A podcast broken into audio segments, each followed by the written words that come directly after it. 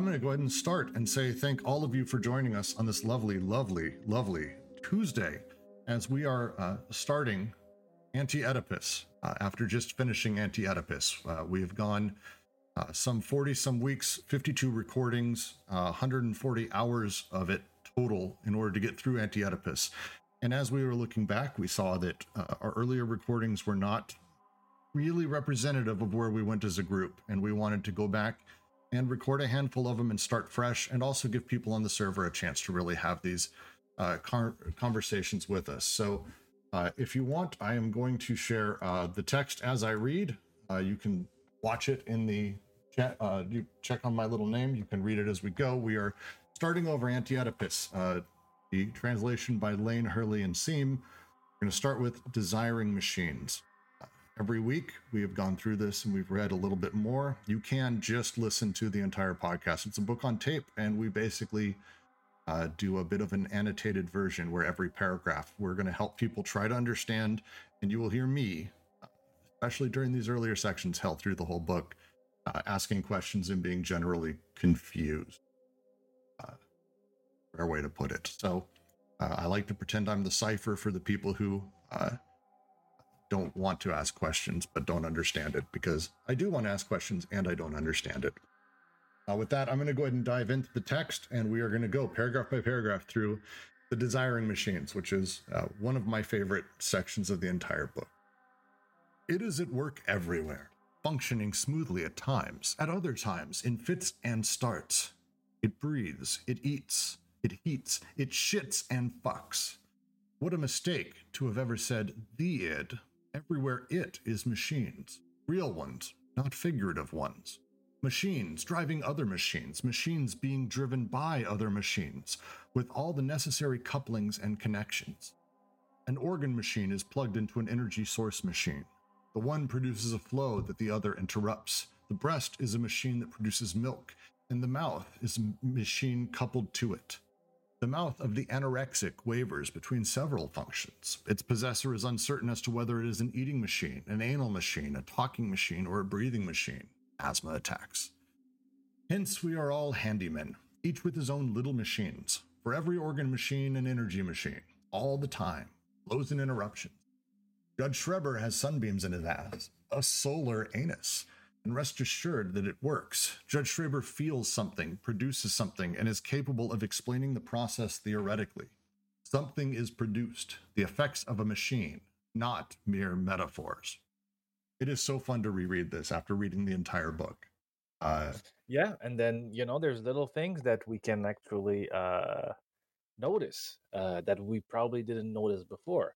For example, when they start and they say, "What a mistake to have ever said the id," everywhere it is machine. You know, there's like three levels in the Freudian uh, analysis. The the the the I, the id, and the it. The I is you know person or like the ego, and the super ego is the id. And then there's the it, which is this unconscious. Um, so you know, what a mistake to ever said the id. So basically, it's what they're arguing for is a passage from the super ego to the understanding of the hit as the pre-individual um, machine that produces the subject. So th- even in the first sentence, we missed this the first time we read it, but I, you know, it becomes pretty pretty clear because it's it's just not a play on words. Yeah. So first of all, like what Jack said in chat, um, the superego is not the id, uh, but oh no? um, oh no? I, I, but I was also just wondering because like um, this this writing the it with d is like a very specific thing in English, and I know that for example in Freud's German, like the s is just s. There is no distinction between the neutral pronoun and like the the s. Um, and I was wondering how this works in French, whether um, like Freud's S is distinct. Yeah, well, from uh, nah, from the other word "ça," I think it's translated. Like, are, is the distinction between it and it that is in this sentence? Is it um, present in the French text? Let me check this out. Well, while, while Roger's diving into that, uh, let's talk about really what they're opening up with, and it's a hell of a thing. And we are taking it, we are uh, taking it for granted now that we've sort of read the entire book. But one of the major sort of plays with this, and Guattari goes over it, and Deleuze goes over it, and throughout this book they go over it. But it's uh, playing back to the idea of a materialist philosophy of psychoanalysis. Uh, one of the issues with a great deal of psychoanalysis that came before, and I know we have Ken in here who does a lot of Lacanian. Uh, I'm a bit of a Lacan fan myself.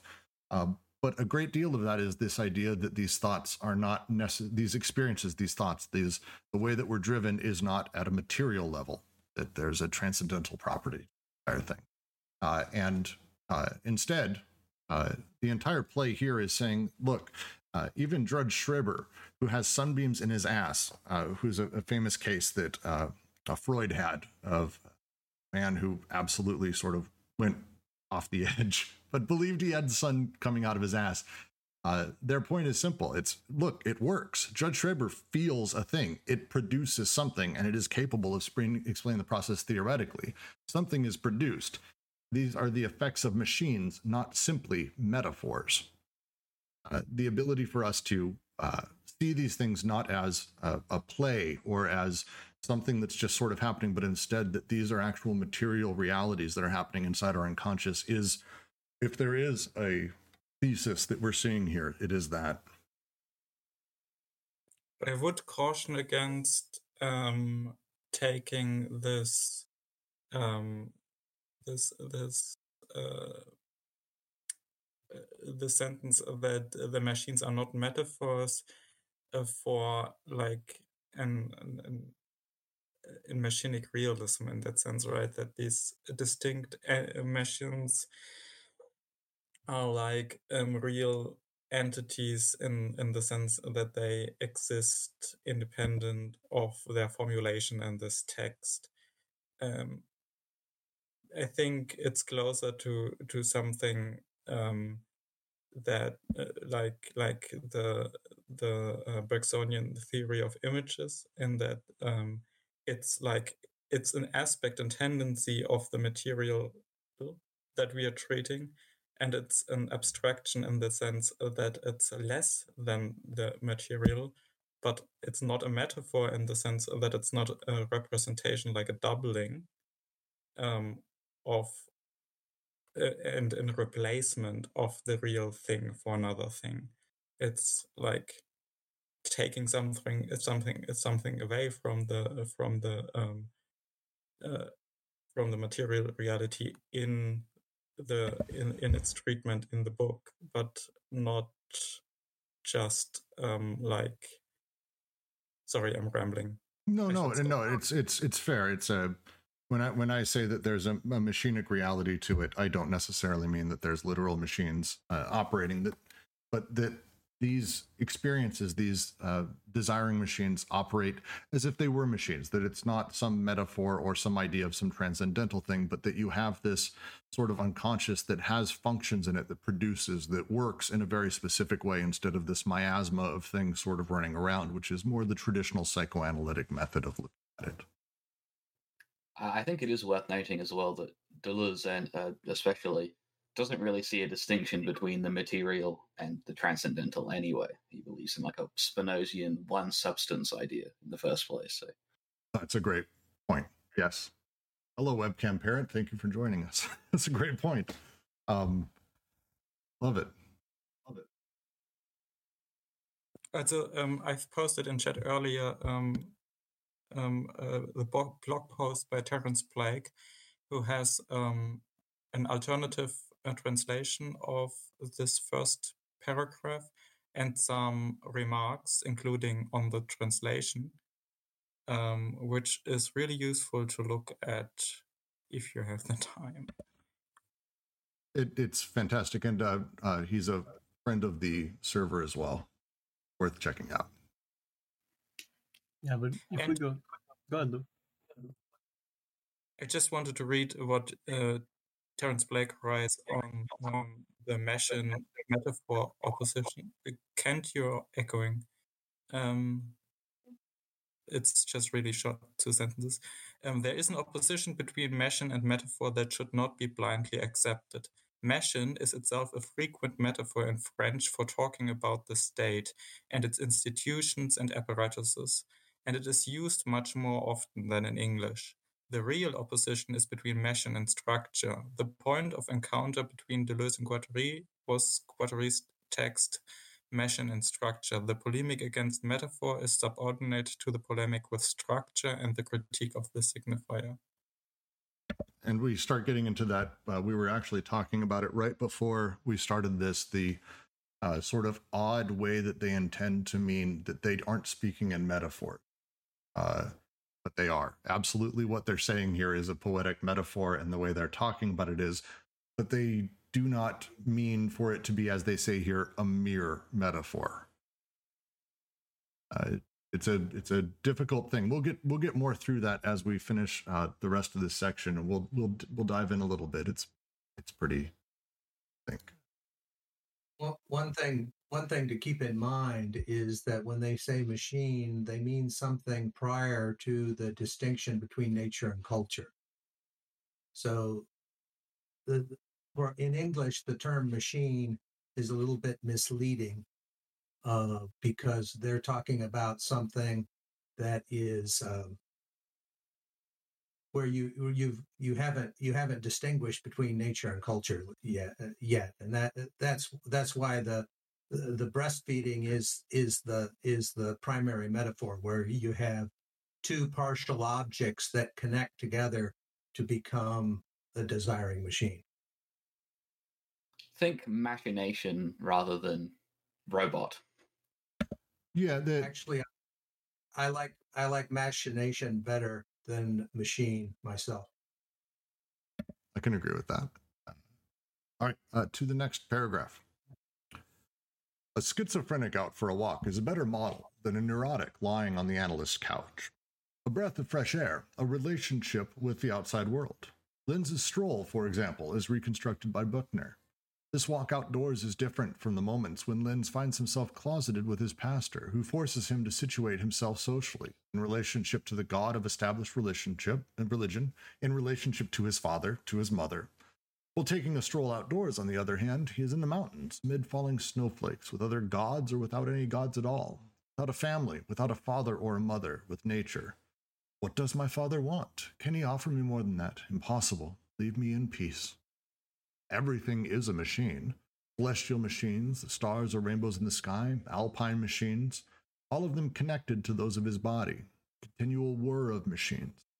He thought that it must be a feeling of endless bliss to be in contact with the profound life of every form, to have a soul for rocks, metal, water, and plants, to take into himself, as in a dream, every element of nature, like flowers that breathe, the waxing and waning of the moon to be a chlorophyll or a photosynthesis machine, or at least slip his body into such machines as one part among the others.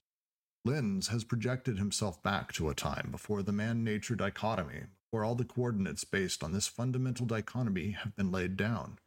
He does not live nature as nature, but as a process of production. There is no such thing as either man or nature now, only a process that produces the one within the other and couples the machines together. Producing machines, desiring machines, everywhere. Schizophrenic machines, all of species life.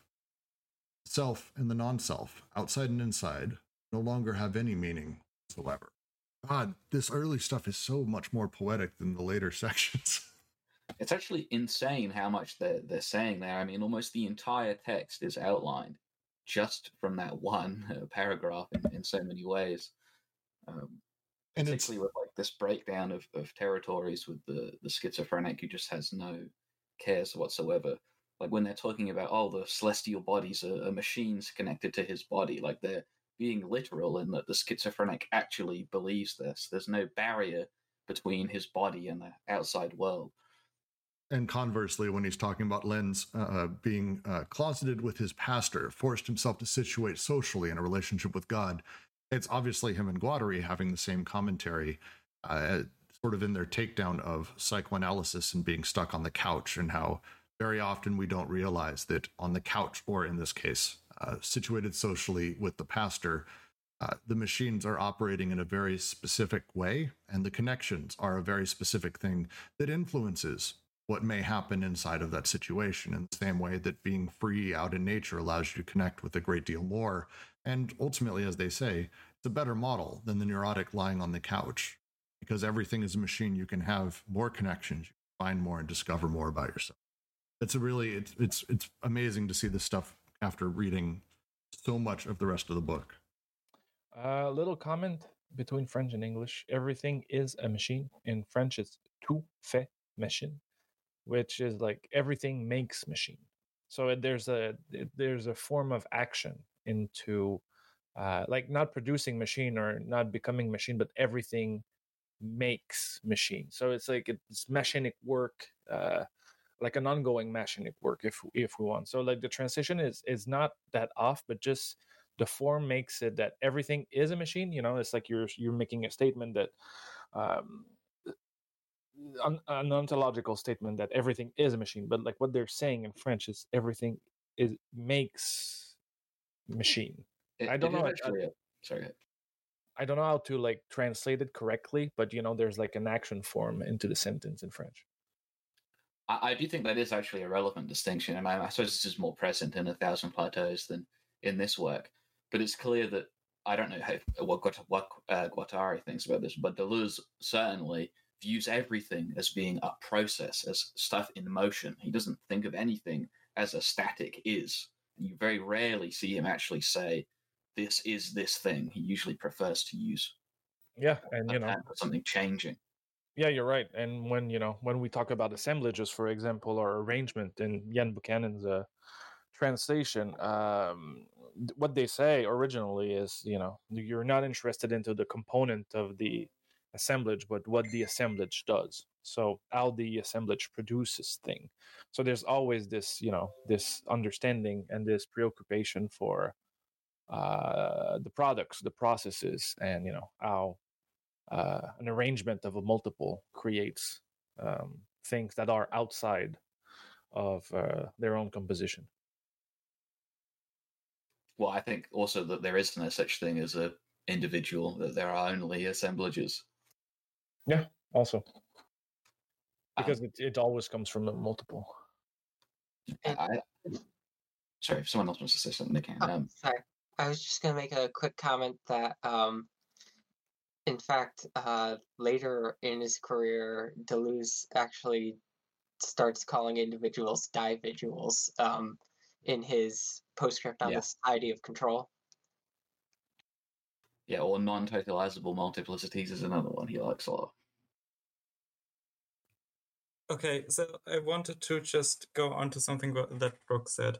So the uh, because Brooks uh, talked about um, the Lenz feeling uh, like, or the actually Deleuze and Guattari talk about Lenz being closeted in with the pastor, and um, Brooks made the connection to the therapy session uh, and a confession, and the uh, direct Oedipalization because that's what in in relation to his father, his mother, whereas while he's wandering, he's able to actually make the connections and have discussions. What does my father want? Which is actually having the real question about what is his father's desiring machines actually.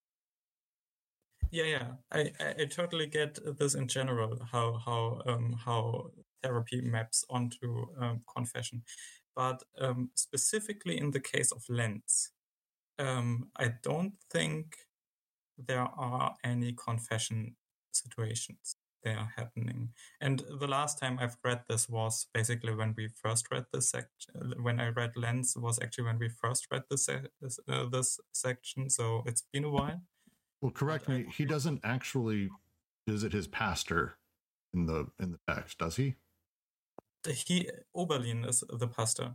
Yes, he's uh, he's uh, the the pastor is his uh, is his uh, host in the valley, and uh, and the whole thing, like I think this what they are talking about here, closeted in, really relates much more to the general um, to the general situa- situation that Lenz faces within the village and specifically in the house of the pastor rather than any specific confession scene or anything.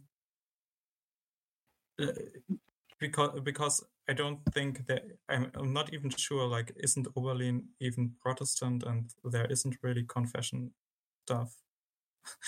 like, yeah, I, I, I like it's a minor point because I think the, the the larger point still stands, but I think the opposition here is really much more between just um, socialized life and the the schizophrenic free flowing life process um, in nature than um, than the specific specific situation of therapy and confession. Uh, we are not at that point yet. Because I don't think there's not not necessarily disagree.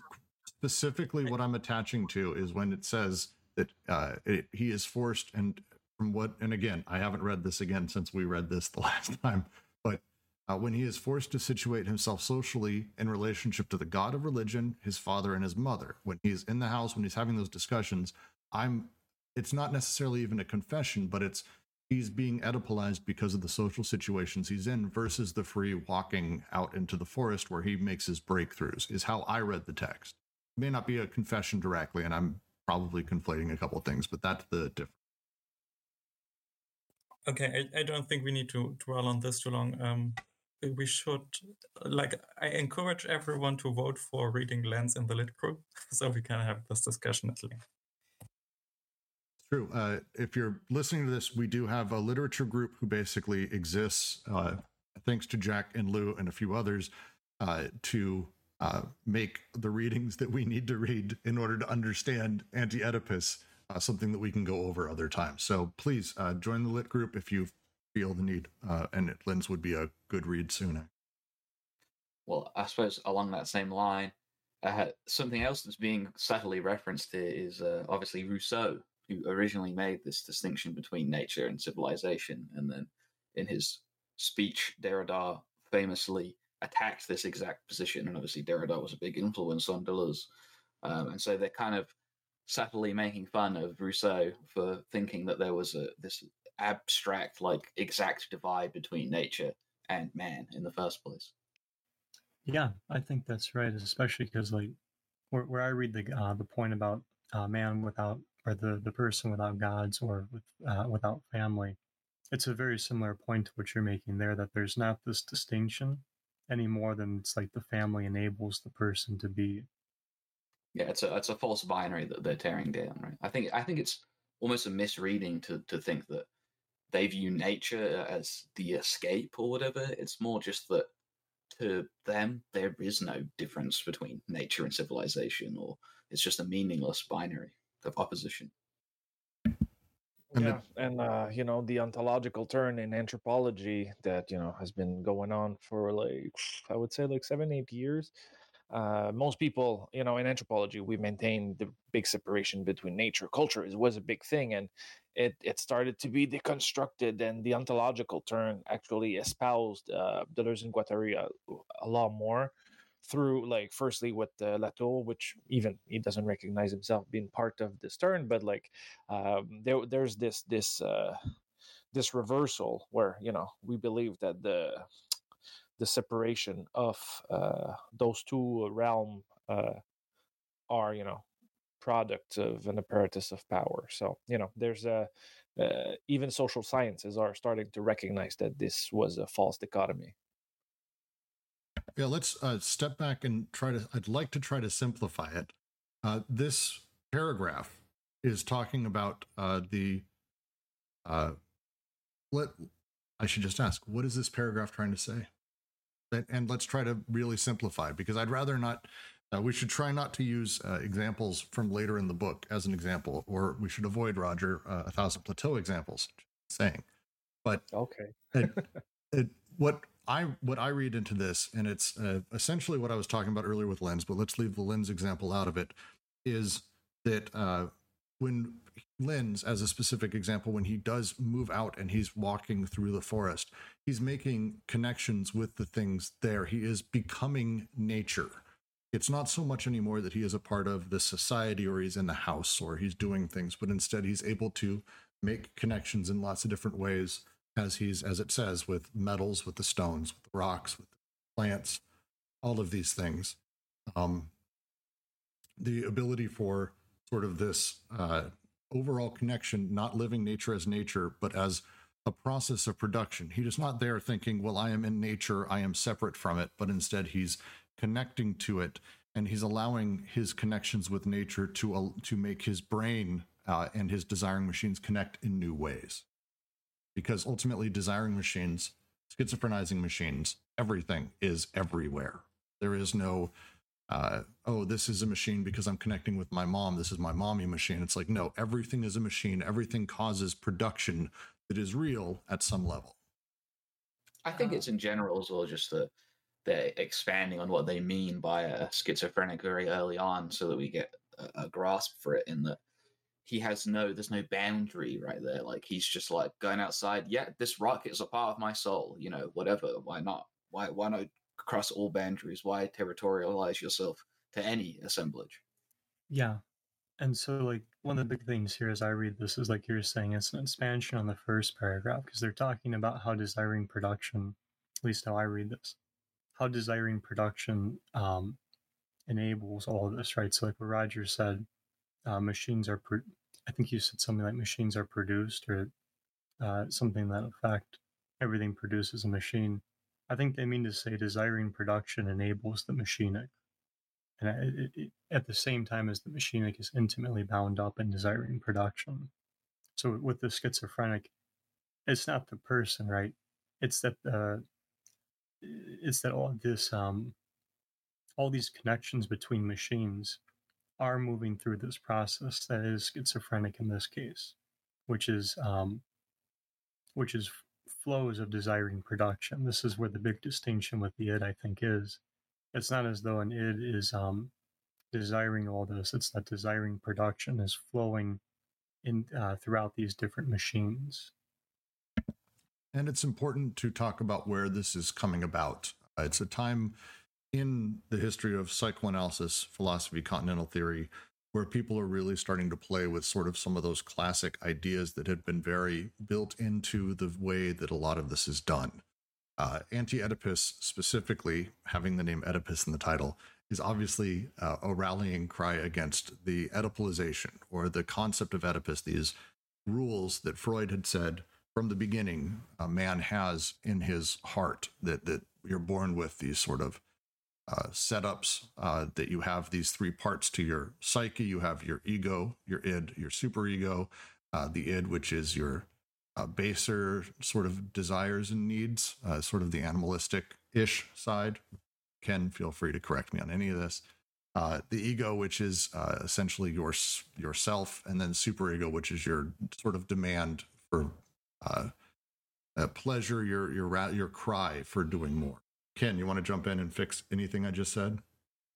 I don't know if I can fix anything. It all sounded good to me. All right.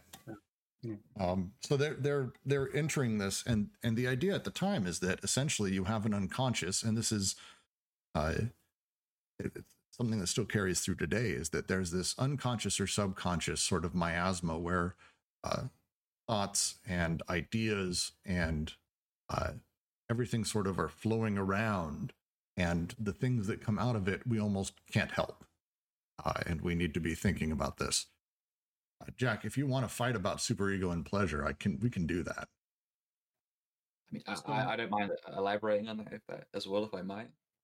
Please jack why don't you start and then we'll we'll jump to okay so my understanding um is that the id so the freudian unconscious is tripartite right? It's got three parts the id ego and the superego as I understand it, the the id desires, right? So in that sense, the id wants things, and it's trying to.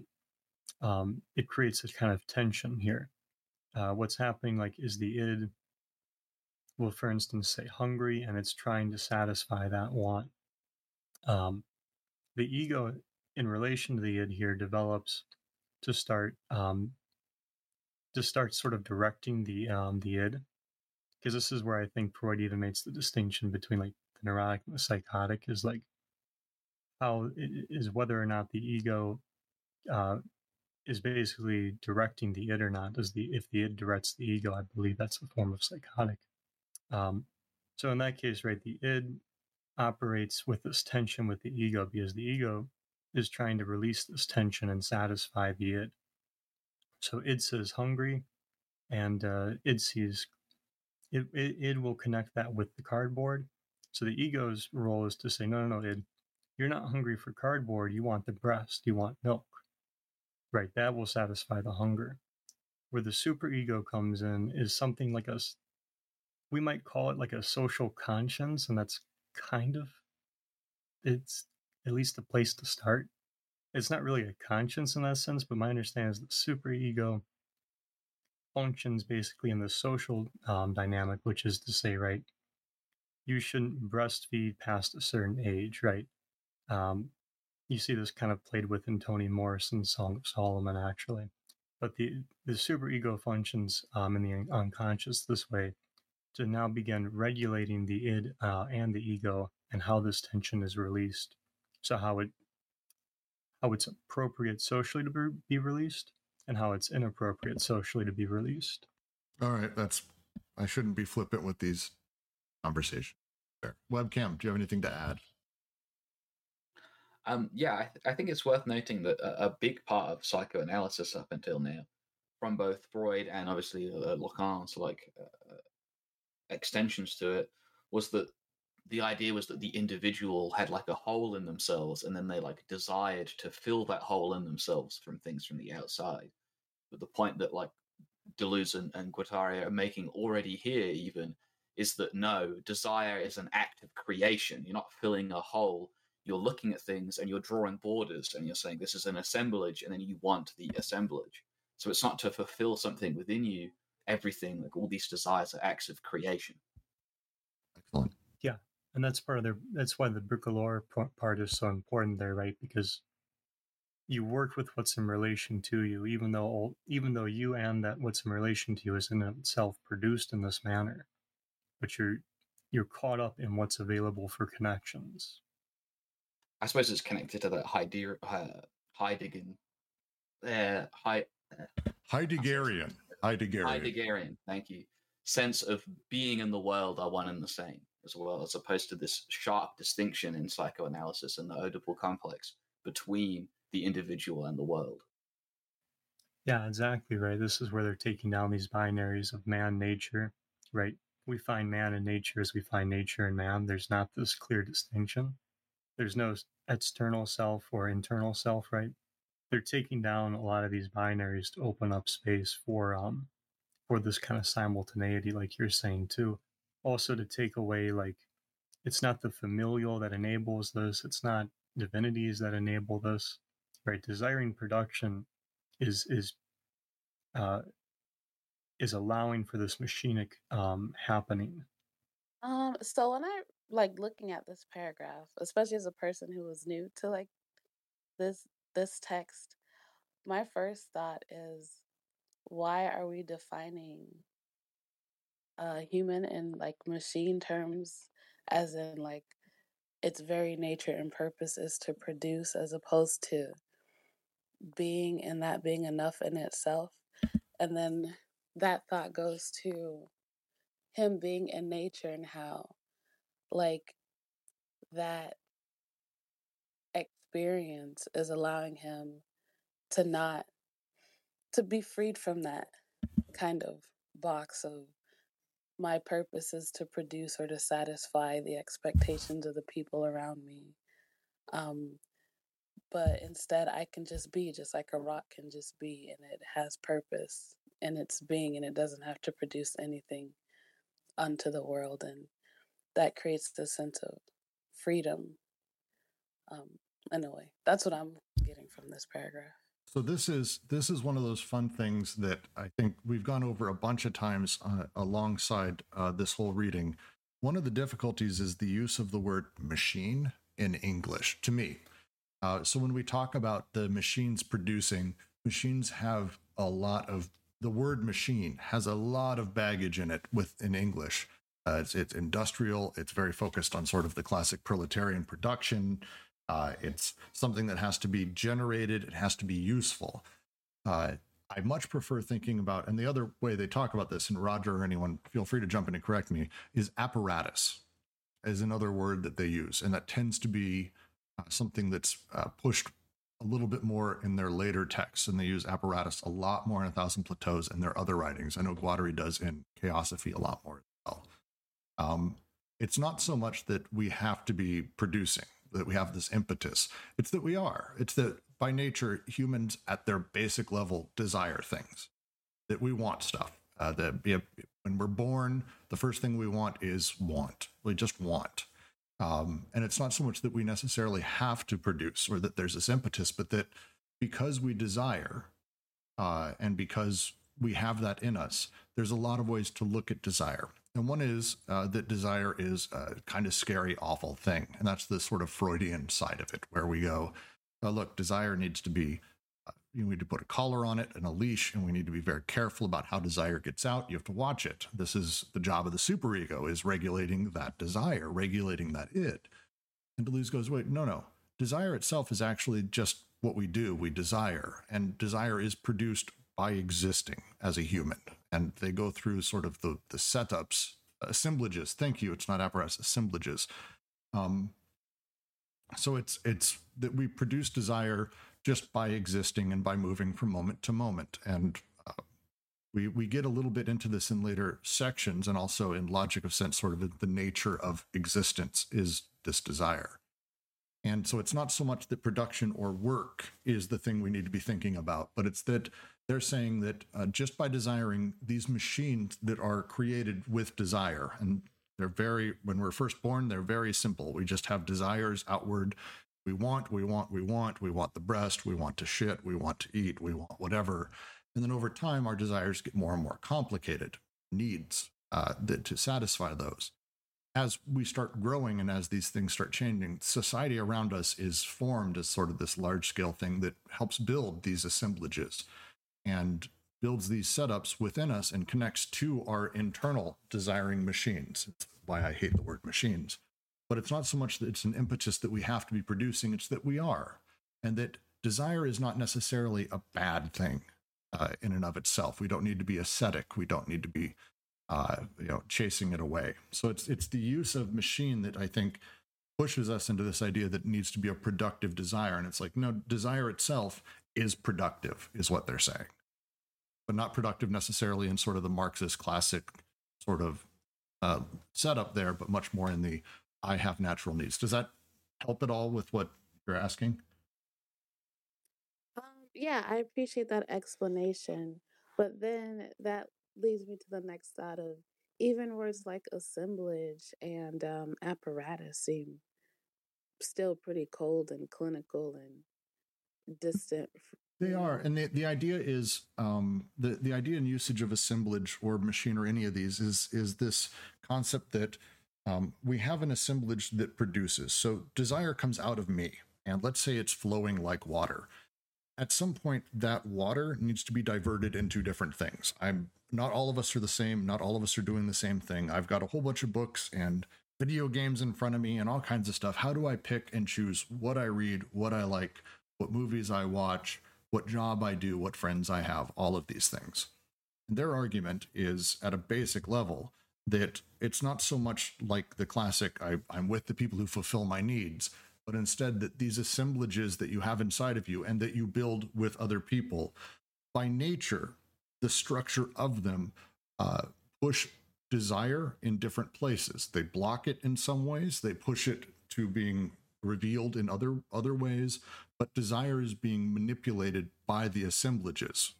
And so it's an idea of thinking that the structure of a thing is what's determinate. Right. I think that's just the simple distillation to um, her critique and her question. I think is that they're coming from, you know, a um, a way of doing philosophy that is structural or post-structural. So they're going to do a lot of constructing language. Yeah, and then with all of those understandings, I'm also thinking, looking at this specific paragraph and comparing and contrasting that with. I think you cut out. Oh, can you hear me? Yes. Yes. We, we lost you after comparing contrasts. Yeah, I was saying comparing and contrasting everything you were saying about desire and and assemblages and all of that with nature and the the fact that like in nature uh there is no conversation about what does a tree or a plant or a rock or anything want or desire and there is a type of like peace in that and um because because you're now there's like none of that turmoil of all this subconscious and things going on beneath the surface that we don't realize and you know things at, on the surface that we are battling with. It's just things are just being and existing and yeah not necessarily wanting or desiring anything and that. There's there's peace in knowing that in a way we are of of that of this thing that can just exist even without the desires even without the subconscious level of things if if that makes sense. i think so so I, would like to i'd like to mention that um, the reason they use the word machine is that they're trying to point to the reality of existence as the primary thing they're trying to get at. Um, and, you know, because Kantian philosophy is all about possibilities and not about reality. So they're trying to switch to focusing on reality.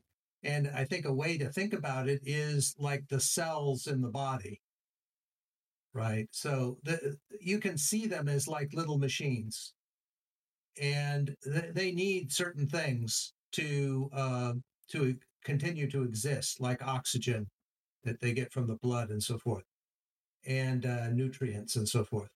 And so, and so if you if you think about these uh, machines as being like the cells in the body, then you can see that um, we're we're talking about the real cells in a real body of an individual person right? That that's that's what they're talking about. And so and so when and and somehow that's prior to the nature culture um because if if if that body didn't exist then it couldn't have language it couldn't be social it couldn't have consciousness. And so and so they're trying to get at that fundamental reality that's prior to the arising of culture and our ideas of nature as something we can exploit or take resources from or whatever and separate ourselves from. Okay, yeah so yeah I, I I, sorry. I, I, oh, okay, go for it. no sorry but i was just gonna say that that makes sense. I get that, but I'm also I'm also talking about the idea that and maybe this it could be right or wrong, but I'm also talking about the idea that this body that we have in this moment has all of these you know all these processes that are happening on a cellular level on so many levels but i'm also thinking about the idea that when this body is gone, when, you know, we go back to the earth, we also become a part of the earth. And there's just that idea, of that continuation that, you know, then. Well, it's it's one of those things that they get into with their later metaphor of the orchid and the wasp, which is incidentally the name of our zine. Um, the the nature of us is that the process that we're talking about here of these desiring machines, how they play with each other, how they play with the trees uh, inside of this walk, how they play with the metals and the stones and world. The the process that's happening is where our subject exists. Uh, the sort of classic human subject. This is where we, I, appear is inside of these processes in a constant state of becoming. And uh, these processes never stop. There's no point where it's like, cool, oh, all the processors are done. Here, here's your Brooks. Ding, the microwave's finished. It's that these are always ongoing, and that I exist. I have this sort of ongoing. Uh, with the tree machine, I am becoming tree when I'm hugging it and when I'm connecting with it, or I'm becoming Jeep when I'm riding in my Jeep. I'm I'm becoming various versions of Brooks pretty much constantly because the desiring machines that sort of are around us are always making these connections. And it's very much focused on where my subjectivity is at any given time that determines who I am. So I, I disagree with, with uh, this in a sense, I think, and I have to figure this out as I go. Because, um, so first of all, when we speak about desire, we are talking about like libido, we're talking about uh, the energy of that is actually directed. We, we're talking about the flows. And we are not talking about desire that belongs to a subject, right? So, so this, it's not our desires. It's not, it's not, um, these machines desires in in the sense that they are closed entities that somehow contain this desire the des- desire flows through the machines, right? So, and then the machines, as I said, are images. They are cuts in the flows. They are cuts in the process in processes. Um, they are not static things in in this sense. Um, they are not like a fundamental reality. They are still like they they they um, they make up the entities we can talk about, but they are not they are not um, like a, a, more fundamental reality. And um, no, this I is Lou's getting at one of the things that's. Uh, sorry, sorry to interrupt, Lou. I, am wanting to get to the next paragraph and charge a little bit ahead. Um, yes, I, I I'm just I'm just trying to get to the point where we, we where we lose this attachment to existing re- uh, individualities within this process where we talk about uh, now that we talk about now because that's exactly the point what uh, they make with Lenz here Lenz is losing the his individuality by diving into the general process of reality producing itself reality becoming. This is not tied to any subject. In fact, it is the opposite. It's it's tied to the dissolution of Lenz's subject. Um, and in that sense, we cannot talk about a tree or anything um, just being, because a tree, besides being a living being, for one, is also part of the product of the world, right? It's first of all, it's also an image, as is the, our body. Our body is also an image. Eh, our cells are images. Um, but it's a process that has different tendencies that cut each other, which become these images. Well, and actually, and, the next paragraph is about that, almost okay. to a T. I, it's about it's a, it gets into Beckett and a little bit of the Oedipalization. Before we dive in, I want to talk about real quick uh, Oedipus as a psychoanalytic subject uh, because it's going to be really important and central to this entire thing. Uh, the core idea of Oedipus is that uh, when we exist, we exist uh, and born into a family with a mother father. And my relationship is very simple. Uh, as a man, as a young boy, I am sexually attracted to my mother. She is my object of desire through early through the breast. It is the she is the first woman I've come to see. My father, on the other hand, is my rival for her love, uh, and ultimately my uh, the the sort of symbol of law, the symbol of power, and the thing that is stopping me from being able to consummate my love with mother. Uh, this is kind of the underlying Oedipal uh, intrigue. Yes, this is the underlying Oedipal thing, and so psychoanalysis for a very long time, and this is from Freud on, spends most of its time actually trying to get us right with Oedipus. And they, they believe very much, uh, the early psychoanalysts and even some still today, uh, believe very much that uh, Oedipus is this driving force, and that when we're out of whack, when we're not properly Oedipalized, when we had an unhealthy relationship with our mother that was over sexualized, or perhaps our father wasn't there, or that our father uh, was uh, abusive or absent or weak, that that's the reason that I grew up malformed. The really big sort of underlying thing. And again, the book is called Anti Oedipus. You may guess they're not exactly a fan. So I'm going to dive into the next paragraph.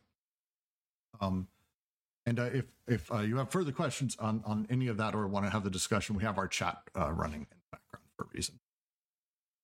Now that we have had a look at this stroll of a schizo, let us compare what happens when Samuel Beckett's characters decide to venture outdoors. Their various gaits and methods of self locomotion constitute, in and of themselves, a finely tuned machine. And then there is the function of the bicycle in Beckett's works. What relationship does the bicycle horn machine have with the Mother anus machine? Well, to quote, What a rest to speak of bicycles and horns. Unfortunately, it is not of them I have to speak, but of her who brought me into this world through a hole in her ass, if my memory is correct. Right, wonderful joke. Uh, love Beckett. It is often thought that Oedipus is an easy subject to deal with, something perfectly obvious, a given that is there from the very beginning. This is not so at all. Oedipus presupposes a fantastic repression of desiring machines. Why are they repressed? To what end? Is it really necessary or desirable to submit to such repression? And what means are to be used to accomplish this? What ought to go inside the Oedipal triangle? What sort of thing is required to construct it? Are a bicycle horn and my mother's arse sufficient to do the job? Aren't there more important questions than these, however? Given a certain effect, what machine is capable of producing it? And given a certain machine, can it be used for? Can we possibly guess, for instance, what a knife rest is used for if all we are given is a geometrical description of it? Or yet another example on being confronted with a complete machine made up of six stones in the right hand pocket of my coat, pocket that serves as the source of the stones. Five stones in my right hand pocket of my trousers, five in the left hand pocket, transmission pockets, with the remaining pocket of my coat receiving the stones that have already been handled. As each of the stones moves forward one pocket, how can we determine the effect of this circuit of distribution in which the mouth, too, plays a role as a stone sucking machine? Where in this entire circuit do we find the production of sexual pleasure? At the end of Malone Dies, Lady Pedal takes the schizophrenics out for a ride in a van and a rowboat and on the picnic in the midst of nature, an infernal machine is being assembled. Under the skin, the body is an overheated factory, and outside, invalid shines, glows from every burst pore. Again, going into the idea of what they mean by machine, uh, they don't, again, necessarily mean it quite in the literal way, being metaphorical, but it's not mere metaphor. Uh, I remember going through all of this. One of the ones I want to definitely go over is the stone sucking machine that they mention. Um, the machine made of sticks, six stones in a pocket. Uh, character, I believe it's, I believe it's Molloy. God, someone who knows Beckett better, perhaps, will correct me. Um, has multiple stones in all of his jacket pockets, and he moves them from one to another, and then one into his mouth and sucks on the stones. He takes it out, puts it in a pocket, and he's basically developed this method that allows him to suck on all the stones. Uh, now, outright, as he said, as they say here, uh, where uh, is the production of sexual pleasure inside the machine? How, how does this machine operate? Where does it work? And when we have all of these pieces, in itself, the machine itself doesn't actually have directly sexual pleasure. Uh, actually, these machines are, it's about how they connect to other machines. It's ultimately what they're talking about here. Am I wrong about that one, Lou? Roger? Did I lose everyone? I have a question about just the terms that they're using. When they're using terms like schizo and neurotic, are they talking about the commonly held like clinical definitions of schizophrenia and neuroticism, or are they talking about a, a different philosophical definition of these terms? Generally, both. The answer is going to be both. It's a little bit more of, I would say, when they use the terms, they're using what I would say is the more psychoanalytic definition of them, but it's very much a clinical uh, setup. Uh, but they're talking mostly about, uh, yeah, in the 70s, not now. Like we have to, again, we have to rewind a great deal. It's been 50 years. A lot of DSM changes since then in a lot of ways. Uh, so it's the time frame is important, but they are talking clinically. It's it's very much about the psychoanalytic uh, sort of way of referring things. Yes, and we need to be very careful here because this is a one of the major misunderstandings with their use of the schizophrenic and paranoiac. The terms they're working with here have changed quite a bit. So they exist in juxtaposition with the psychoanalytic with the psychoanalytic understanding and the clinical meaning. So it's not that they're talking about the schizophrenic in that pure sense of the clinic. They're talking about the schizophrenic process, which is where which one isn't located in an individual. This isn't a person doing this. This is something the person is finding themselves in while in relation to all these other things within that process right these are the connections they're talking about between machines it's a skin it's a schizophrenic process so a series of machines it's not a person doing this or a person beleaguered by this? Um, and two uh you see here one of the big moves they're making here too is to say that like when psychoanalysis deals with people in this sense right there's a way in which Oedipus is taken to be the subject and is taken not only um, instead of Oedipus having been produced or anything like that, it sort of starts with uh, a, as a presupposition, right? It's kind of transcendent in that sense, and it sort of stands in for the person here. What they're breaking apart with their their discussion of Molloy here and and the mother ass machine and all that is that this neat triangle one in and of itself has been produced, and two, can't be taken as a given or a presupposed model for how this all comes together. So the schizophrenic, this is just like what we said about the family, the, the deities, and all that. This process doesn't rely on, um, it's not enabled, nor does it rely on things like uh, divinities, on the family, or those matters. Desiring production is what animates, and they that's what that last quote from Artaud, I think, is really showing is that there's the machinic process is happening. Yeah. So when encountering these terms, read these as they would have been understood uh, when this text was written. Yeah, uh, I'll also read them with the realization that they don't mean it in the psychoanalytic sense. They're they're yeah, changing also, the meaning of it as someone who's also like fairly new to Deleuze, I'll also say that when you when you're very first starting out, you have no idea what the fuck they're talking about, and then once you get further in, you see the terms more. Even just a few pages, it all starts to come together, and it's also really difficult if you're only a little bit in to even understand the explanations other people try to give you of the terms because it, it just comes together the more you read, but you'll you'll figure it out a very fair way to put it. It's okay. it's it's a leap of faith uh, in the text for sure, but it does start coming together. Okay.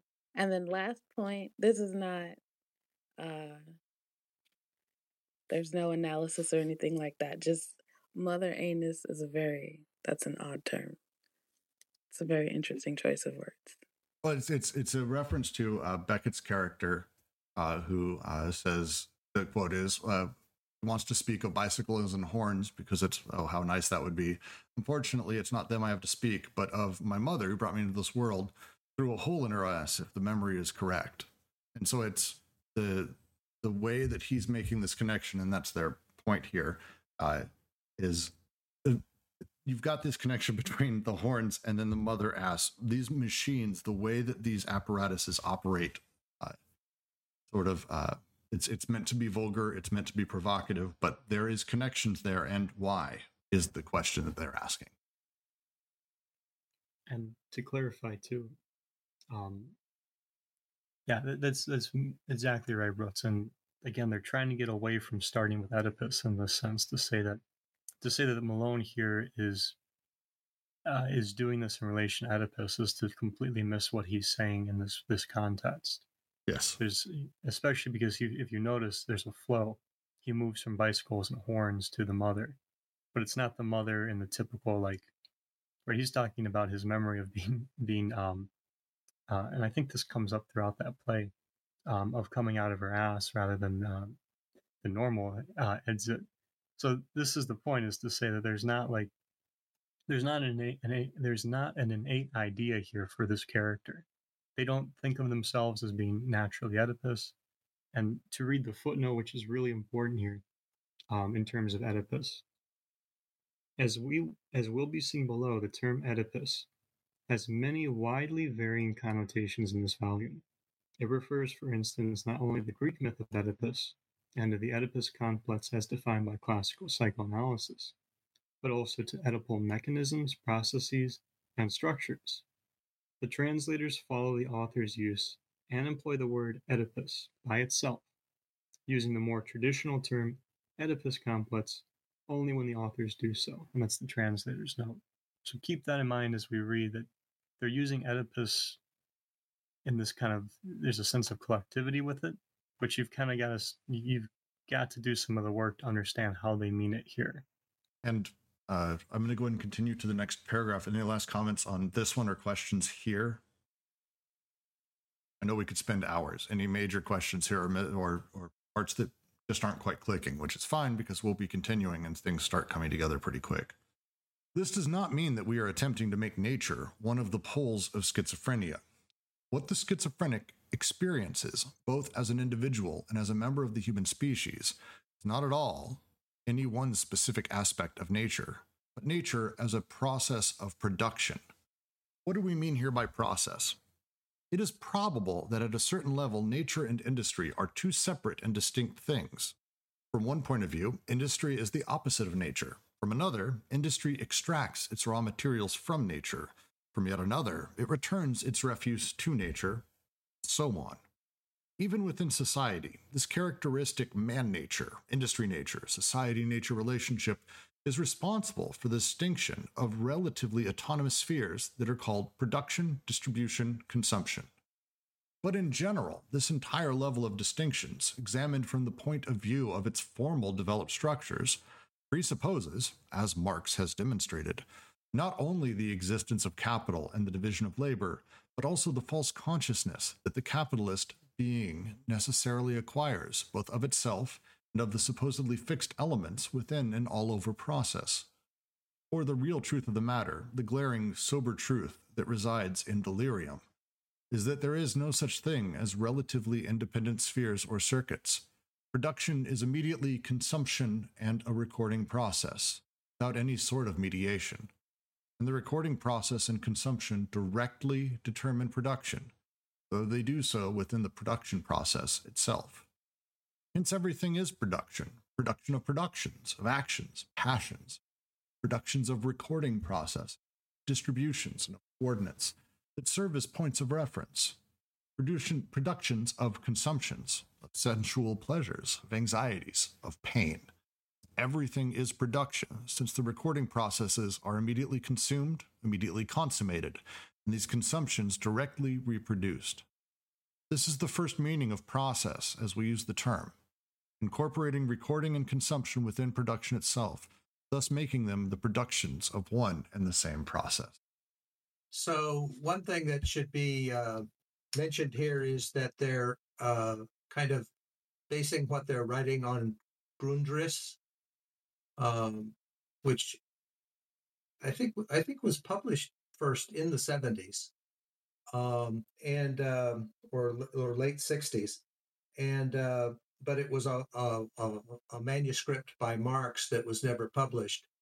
And in it, it there is like a, a, Hegel, a Hegelian analysis of the relationships between consumption and production and exchange and distribution.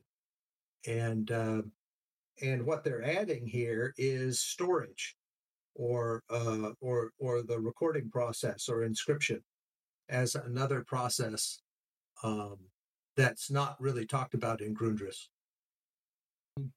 That could be. I think I read it as they're trying to talk about how Marx understands that production, this distinction between production, distribution, and consumption, as they're three, as though they're three spheres that just kind of exist, um, somehow determinant of one another, but yet separate from one another, is to make is to miss the mark, right? Because they're it's a it's a complete process, which, as you're pointing out, they're going to say they're going to take this process of production, right, of production, distribution, and consumption, um, and this distinction between the the production as industrial and nature, right, as though they're separate, and quash that distinction, right? So it's not as though it's not as though um, production is unnatural, and it's not as though the natural doesn't produce. Uh, so in doing this, right, they're taking this distinction from Marx, um, and now they're starting to walk it into what they're going to do with it, which is is to basically um, is to reconceptualize it. I guess they're going to conceptualize it differently through recording. Uh, well, as we'll see later through the syntheses, but we don't want to go too deep into that right now. They just want to start out with process here. Right. I just like to mention that uh, the uh, in in Grundrisse, uh, Marx is analyzing consumption and production and distribution um, and exchange, uh, showing how they turn into each other in a Marxian way, and they're going beyond that and saying, well, these distinctions aren't aren't the key thing. The key thing is that all of it is production. Something that I noticed, and this isn't super related, but it kind of is, um, is that they're, to me at least, sort of saying that they're going to do for Freud what sort of Marx did for the other leading economists at his time, in the sense that they're going to not only prove him wrong, but to sort of situate him in his historical concept, context.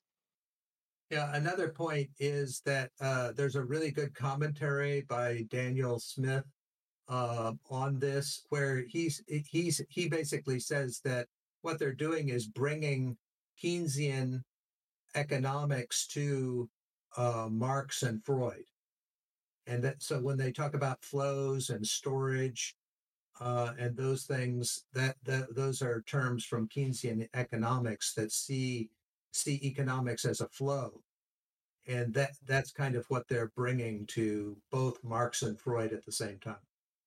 Let's go back to process though, because this is something that comes up a lot in our discussions, especially in terms of like how to understand the interrelationship of the process, right?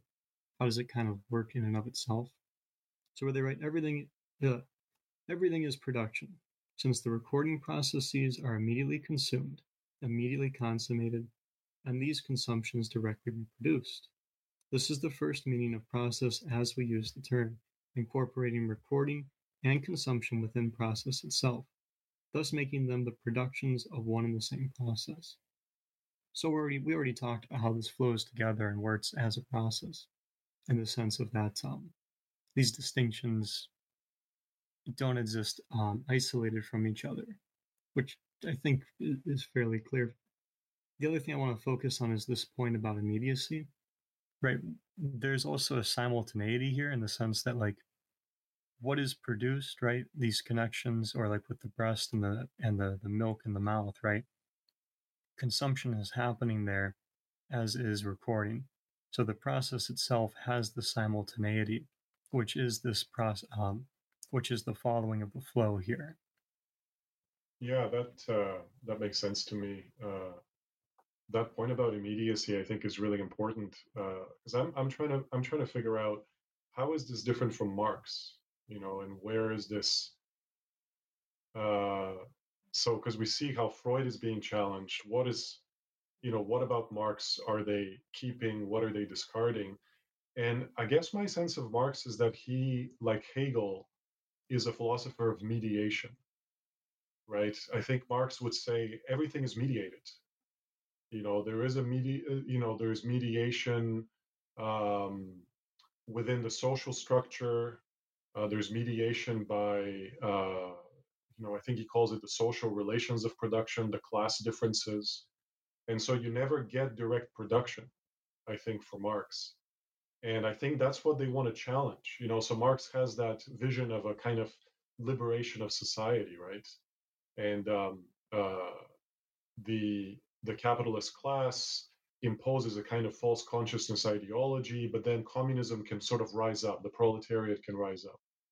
And it seems like what they want to do is to you know um, reject that distinction i guess between worker and uh, owner or capitalist. It seems like they want to say no. For primarily, there is this like field of flows, and you don't distinguish there. Distinctions only come later. Um, and that's how that's how that's I guess that's how I'm reading the immediacy. Well, it's everything is sort of this this primal soup almost. You're spot you're spot on, Al Dreams, and I think I'm going to continue the next paragraph because it continues that thought. Uh, second, we make no distinction between man and nature. The human essence of nature and the natural essence of man become one within nature in the form of production and industry or industry, just as they do within the life of man as a species. Industry is then no longer considered from the extrinsic point of view of utility, but rather from the point of view of its fundamental identity with nature as production of man and by man. Not man as the king of creation, but rather as the being who is in intimate contact with the profound life of all forms or all types of beings, who is responsible for even the stars and animal life, and who ceaselessly plugs an organ machine into an energy machine, a tree into his body, a breast into his mouth, the sun into his asshole, the eternal custodian of the machines of the universe. This is the second meaning of process as we use the term. Man and nature are not like two opposite terms confronting each other, not even in the sense of bipolar opposites within a relationship of causation, ideation, or expression, cause and effect, subject and object, etc. Rather, they are one and the same essential reality, the producer product. Production as process overtakes all idealistic categories and constitutes a cycle whose relationship to desire is that of an immanent principle. That is why desiring production is the principal concern of a materialist psychiatry, which conceives of and deals with the schizo as homo natura. This will be the case, however, only on one condition, which in fact constitutes the third meaning of process as we use the term. It must not be viewed as a goal or an end in itself, nor must it be confused with an infinite perpetuation of itself. Putting an end to the process or prolonging it indefinitely, which, strictly speaking, is tantamount to ending it abruptly or prematurely, is what creates the artificial schizophrenic found in mental institutions. Limp rag forced into autistic behavior, produced as an entirely separate and independent entity. D.H. Lawrence says of love, we have pushed a process into a goal. The aim of any process is not the perpetuation of that process, but the completion thereof. The process should work to a completion, not to some horror of intensification and extremity wherein the soul and body ultimately perish. Schizophrenia is like love. There is no specifically schizophrenic phenomenon or entity. Schizophrenia is the universe of productive and reproductive desiring machine, universal primary production as the essential reality, man. Okay, so just to start the discussion, then, one of the big moves they're making here, right? Man is not the king of creation. This is again to drive home the point that this is not anthropocentric. Um, what they're constructing is not anthropocentric, and it's not individual centric in that manner. Uh, that is to say, right? It's not as though the person it is the center of the process something I don't quite get about this, to be honest, is the idea that the process must work to an end.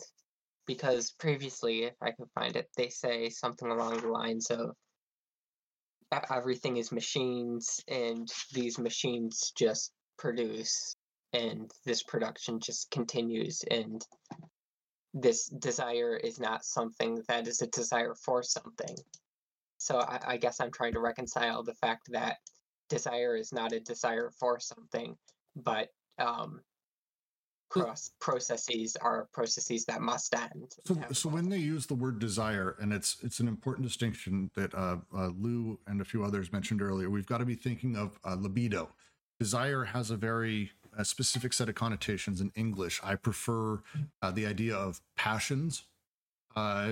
Because that fits more with kind of the classic idea of libidinal uh, desires. But it's this this uh, this intrinsic flow to being human, and the the thing with these flows is they don't really necessarily have any specific aim in mind or a goal. They just are charging it. The uh, the way that the machines work or process works is a process always is about sort of self termination. It ends somewhere. Uh, my process of uh, when I'm a baby drinking mother's milk at some point ends. That you don't eternally drink mother's milk. That the goal of it is the satisfaction of whatever desire, the completion of the machine. You produce a thing for it to end. What they're saying here is that you should not be aiming for a goal. I'm not, uh, my goal is not literally to become uh, an American. That's a, a, weird, odd thing for me to say. Now, the process of being an American may be its own thing, but the, the termination of me having a set goal or defining that thing out is not what they're advocating for. Conversely, they're also sorry, someone want to say something?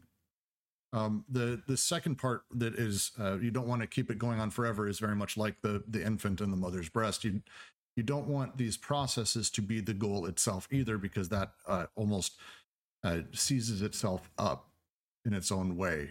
the The idea is to allow the process uh, to sort of I don't want to say trust or have faith in it, but it's not drastically off of that. It's a belief in the act of the process itself, not in an end goal and saying, oh, the goal is to have the process go on forever. The goal is this. It's like, no, we need to be in the process as it as it sort of is transitioning and as things are changing, as things are becoming. I, I just want to point out that this is a point about the relationship that we as theorizing and politically acting subjects have to the process, right? And and how we um, uh, act on the process, not so much about the nature of the process, like the process for itself. It's about the process for the subject.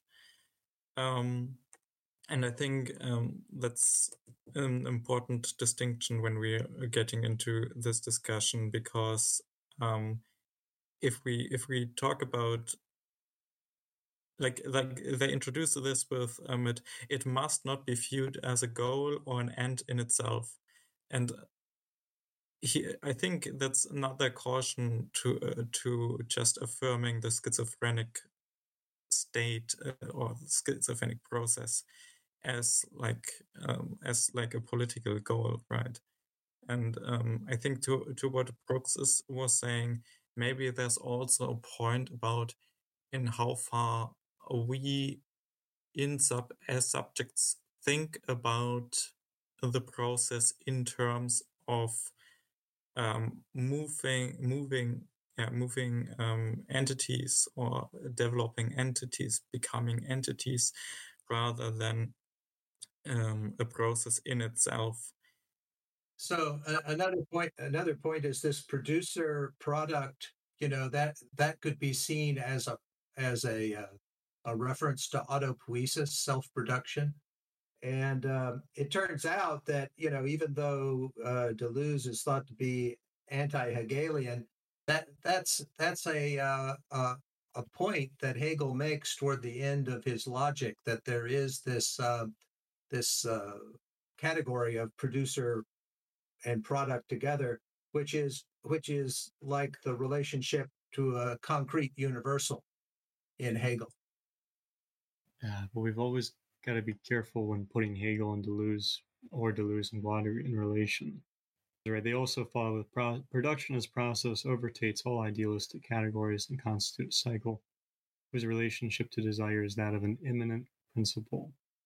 Yeah, just a bit of the uh, historical background that's coming to mind is um, uh, so I think when Spinoza was writing, uh, and you know Descartes and all those guys, this question of uh, efficient versus final causes was really big, sort of key question because like physics had just gotten started, and you know, the, like machines and sort of mechanisms were being discovered and uh, so you had that huge debate. And I, I, think Spinoza famously basically rejects final causes, right, uh, for the most part. And he says everything is a kind of mechanism. And uh, and the German philosophers like Leibniz and then Kant and everybody who follows, I think final cause is sort of like purposes or teleology became very important for them and my sense is that Deleuze and Guattari are following in the Spinozian line, where you know there's this like universal mechanism or machine um, and we we don't really talk about purpose. We don't really talk about like having ends or having goals. That's sort of derivative and secondary. And in the first instance, it's like there's just this sort of automatic functioning. Um, only for them, it's not the functioning of like billiard balls pushing one another, but it's something deeper, like it's desire or it's libido. And it's almost like they want to say the whole the whole na- all of nature has libido even like rocks and dust and sand uh, and waves in the sea like it's all kind of filled with this desire uh, that's the sense that i get and i think it's very spinoza spin, spinoza like or very like spinozist uh, what they're doing yeah i i agree that the the rejection of the idea of a final cause for a natural object in Spinoza is very important for Deleuze and uh, and Guattari. Yeah, and I really this is I really like this paragraph, and I really like the idea that you don't define the end of the process as well as we also don't say that this process is infinite because in both ways we're we're limiting the process. Because to me i'm interpreting it as we're imposing an artificial will onto that process instead of letting that process play itself out and seeing what it then produces naturally, organically, because any type of definition would alter, you know, what that process would have produced. Well, it's also like showing a preference for a, a linear view of time, right? That something would last forever or have an end. And I, I think Deleuze would definitely given that he's a big believer in the plane of immanence, would like to escape this idea of uh, strict cause and effect causality. Yeah. How, how we determine is the end, right? It's a part of the thing. How do we say it's the end of the thing? Yeah, no, I think you're dead on there. Right. The second meaning of process that we use the term man and nature are not like two opposite terms confronting each other, not even the sense of bipolar opposites within a relation of causation, ideation, or expre- expression, which they, they give the examples cause and effect, subject and object, etc. Rather, they are one and the same essential reality, producer product. So, yeah, I, I think you're right about that. Another, another point is that, um, you know, he's mentioning D.H. Lawrence here, a quote from him, but D.H. Lawrence wrote uh, two versions of a book against psychoanalysis.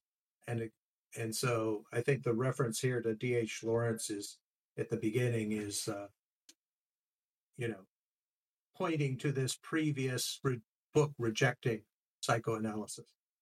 And because I know we've got to move on, let's just make hit two more points real quick. Uh, the third meaning of process in schizophrenia here.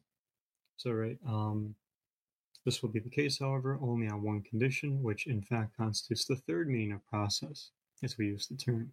It must not be viewed as a goal or an end in itself, nor must it be confused with an inf- infinite perpetuation of itself. Putting an end to the process or prolonging it indefinitely, which, strictly speaking, is tantamount to ending it abruptly and prematurely, is what creates the artificial schizophrenic found in mental institutions.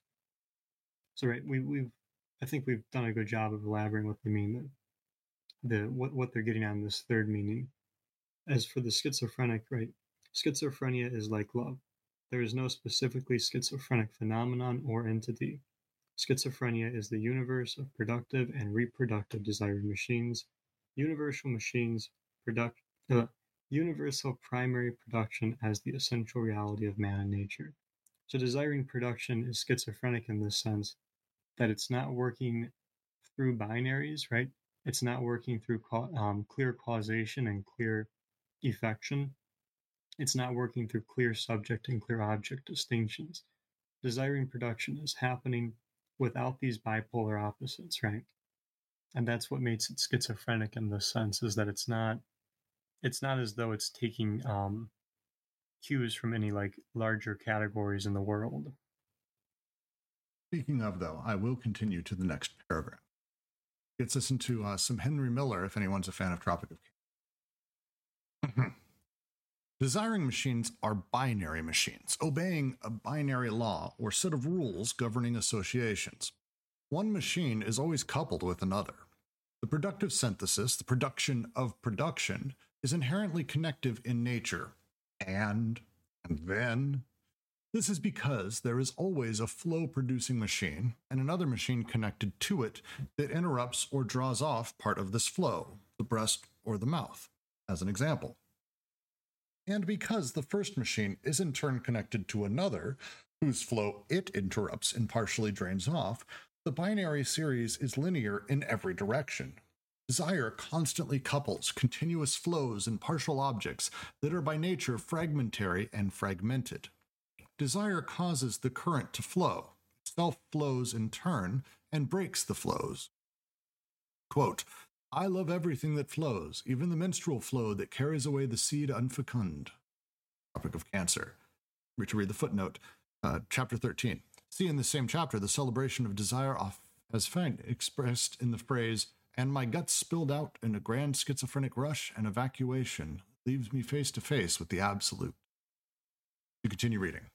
Amniotic fluid spilled out of the sac and kidney stones, flowing hair, flow of spittle, a flow of sperm, shit, urine that are produced by partial objects and constantly cut off by other partial objects, which in turn produce other flows, interrupted by other partial objects. Every object presupposes the continuity of a flow, every flow, the fragmentation of object. Doubtless, each organ machine interprets the entire world from the perspective of its own flux, from the point of view of the energy that flows from it. The eye interprets everything speaking, understanding, shitting, fucking in terms of seeing. But a connection with another machine is always established along a transverse path so that one machine interrupts the current of the other or sees its own current interrupted. I think actually, Daedric Banana, that actually was almost a direct response to some of the questions you had. So that's nice. Um,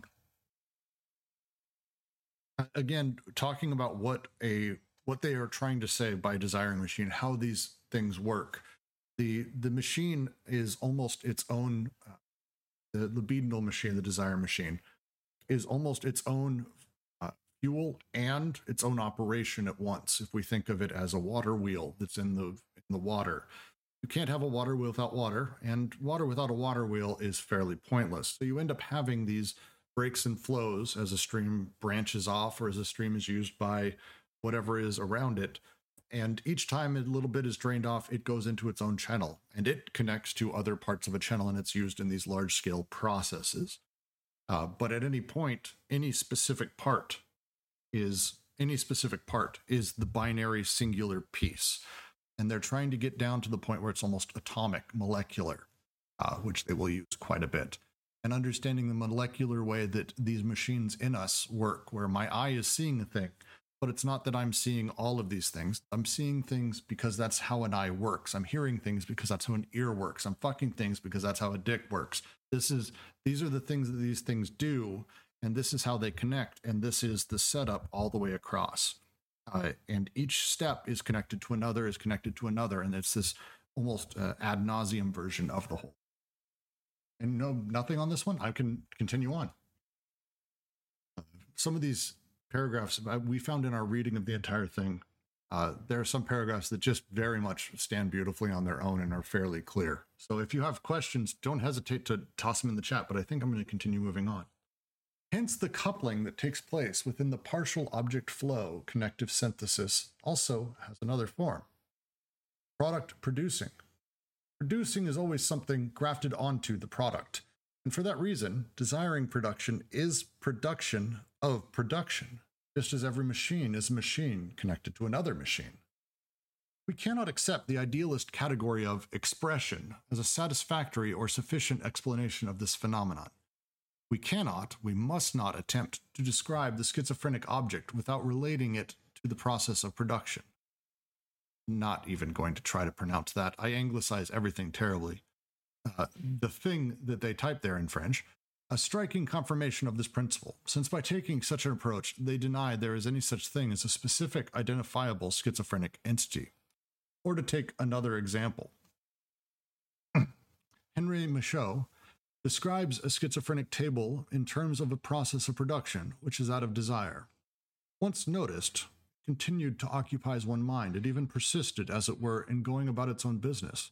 The striking thing was that it was neither simple nor really complex, initially or intentionally complex, or constructed according to a complicated plan. Instead, it had been desimplified in the course of its carpentering. As it stood, it was a table of additions, much like certain schizophrenics' drawings. Described as overstuffed, and if finished, it was only in so far as there was no way of adding anything more to it. The table having become more and more an accumulation, less and less a table. It was not intended for any specific purpose, for anything one expects of a table. Heavy, cumbersome, it was virtually immovable. One didn't know how to handle it, mentally or physically. Its top surface, the useful part of the table having been gradually reduced, was disappearing with so little relation to the clumsy framework that the thing did not strike one as a table, but as some freak piece of furniture, an unfamiliar instrument for which there was no purpose. A dehumanized table. Nothing cozy about it, nothing middle class, nothing rustic, nothing countrified, not a kitchen table or a work table. A table which lent itself to no function, self protective, denying itself to service and communication alike. There was something stunned about it, something petrified. Perhaps it suggested a stalled engine. Okay, so let's start here, right? With the, and forgive me for my, I'm not even going to try and say Anglinize it, I'm just going to butcher it. The Cahier de l'Art Brut, as close as the French as I can even fathom. Uh, what they're talking about here is a series of um, a series of monographs issued periodically containing reproductions of artworks created by inmates of the psychiatric asylums of Europe. So um, if you haven't seen this, it's worth checking out because it does kind of show what they're talking about here, especially with the schizophrenic table. They're talking about um, people who had schizophrenia in this sense, or some people who had schizophrenia, maybe not all of them, who um, created artwork. And in this sense, it doesn't have, you know, what they're trying to show here is this artwork doesn't function in terms of like um, these clear distinctions, everything is kind of happening together. Yep, and I, am thinking somebody might post some of them. Um, and it's kind of helpful here because the what the story of the uh, the schizophrenic table is trying to illustrate for us is how how desiring production is working with this table, how its uh, its usefulness in that sense, right, is diminishing, right? So like the connections are starting to break off in that sense. The table itself is changing during its process of production, having been produced um, during it. And and how I read it is um, when they're talking about most of this, they're saying like, look, there there is no such thing as a schizophrenic. Someone is schizophrenic, but there's no schizophrenia as a thing like that we can hold on to or we can say this is what it is. Instead, schizophrenia is a process in the same way that a table tables. A table may be a thing, sure, but eventually a table gets used up and it's not so much a table from the outside anymore. In the same way that a schizophrenic who's drawing may not necessarily be a schizophrenic, their art is the production of schizophrenia as they are outward reaching. Just like a table is tabling, a schizophrenic schizophrenics. And the schizophrenic side of things that is a process is the part that they're extremely focused on. And again, their ultimate argument, uh, I think, is that everything is a process. But they're saying, like, look, uh, even the idea of a table, the table is, it's got all the parts of a table, but at some point it's covered in so much shit because you're using it for a table. Not really even a table anymore. It's more this weird covered in shit thing. And I can tell you, as someone who has two tables currently right next to me, that's case. Sometimes tables just get covered in crap doesn't mean they're not a table. Instead, they're tabling. That's their job. That's their process. Yeah, and this shows us how things are connecting and disconnecting, right? Um, because this connectivity is changing, right? And that's you're starting to see it end with the, the end of usefulness in a certain sense. But it's more about how the the connections themselves also enable all sorts of new connections. And so you get the simultaneity of connectivity and breaking with those connections. One of the uh, the big introductions. I can't remember if it was Buchanan or Holland to Anti-Oedipus talks talks about the uh, schizophrenic table as an example of what happens if you don't have the second synthesis. It's just this continuous connection of desire that kind of uh, cuts off the possibility of other connections and like overstuffs the object. I don't want to go too deep into it yet, but keep keep what they're describing here in mind because they're going to bring this up again when they start discussing the body without organs. For sure. I'm not going to go into that right now because it's not in this paragraph. but I do want to move and talk about the next paragraph, which starts with The schizophrenic is the universal producer.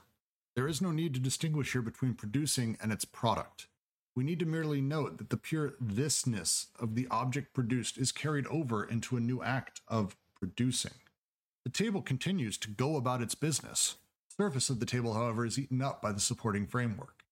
The non termination of the table is a necessary consequence of its mode of production. When Claude Levi Strauss defines bricolage, he does so in terms of a set of closely related characteristics. The possession of a stock of materials or of rules of thumb that are fairly extensive, or less hodgepodge, multiple and at the same time limited. The ability to rearrange fragments continually in new and different patterns of configurations. And as a consequence, an indifference toward the act of producing and toward the product, toward the set of instruments to be used, toward the overall result to be achieved. The satisfaction the handyman experiences when he plugs something into an electric socket or diverts a stream of water can scarcely be explained in terms of playing mommy or daddy or by the pleasure of violating a taboo. The rule of continually producing production, of grafting production, producing onto the product, is a characteristic of desiring machines or of primary production. The production of production. A painting of by Richard Lindner, The Boy with the Machine, shows a huge, pudgy, bloated boy working one of his little desiring machines after having hooked it up to a vast technical social machine, which, as we shall see, is what even the very young child does. The act of producing produces. It's a, a positive feedback loop, maybe the way to sort of talk about that. Mm-hmm. And the process itself is, is, is that of the bricoleur, right? So it's constantly changing it's constantly um, uh, working with what's available, right? And in that matter, it's constantly, uh, you know, there's there's uh, all this availability for how differences sort of um, how differences are acting with one another, and how this is being produced and changing through the flux. One thing that's still not clear to me um, with regard to the productive unconscious, the idea of the productive unconscious is the relationship to like need, biological need. Uh, I'm not, I still don't really understand how we can talk about something like hunger um, without reference to lack. Um, they're going to work with the idea of lack more directly later on. Yeah, maybe it's too early for that. Well, I mean, I can elaborate on that is hunger this like single individual, you know, atomized thing? Or is it something that only comes into understanding thanks to a conscious being?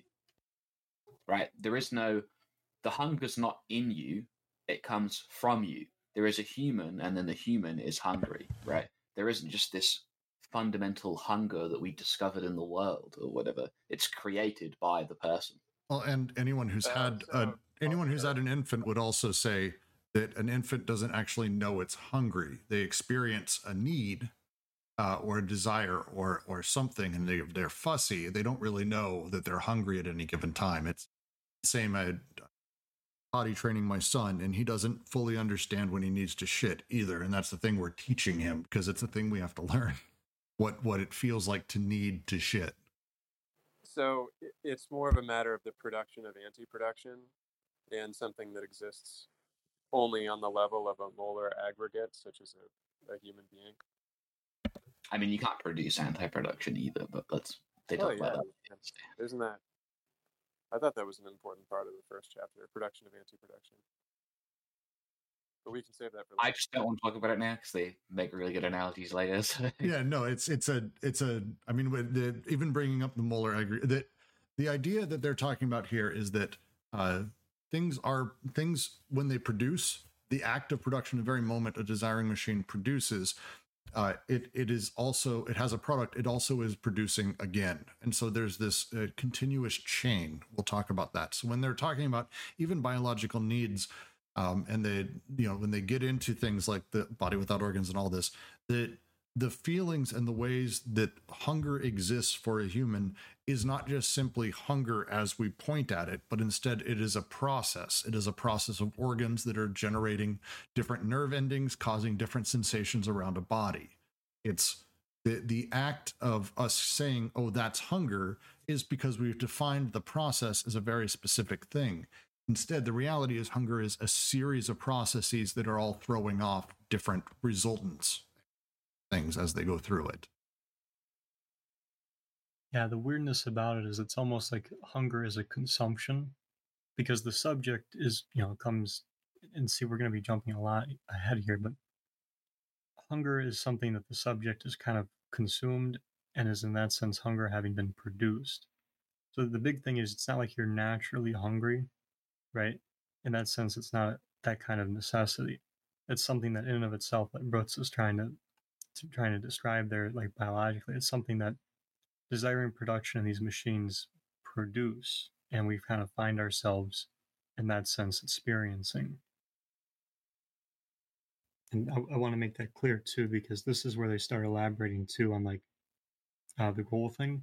The satisfaction the handyman experiences when he plugs something into an electric socket or diverts a stream of water can scarcely be explained in terms of, quote, playing mommy and daddy, unquote, or by the pleasure of violating taboo.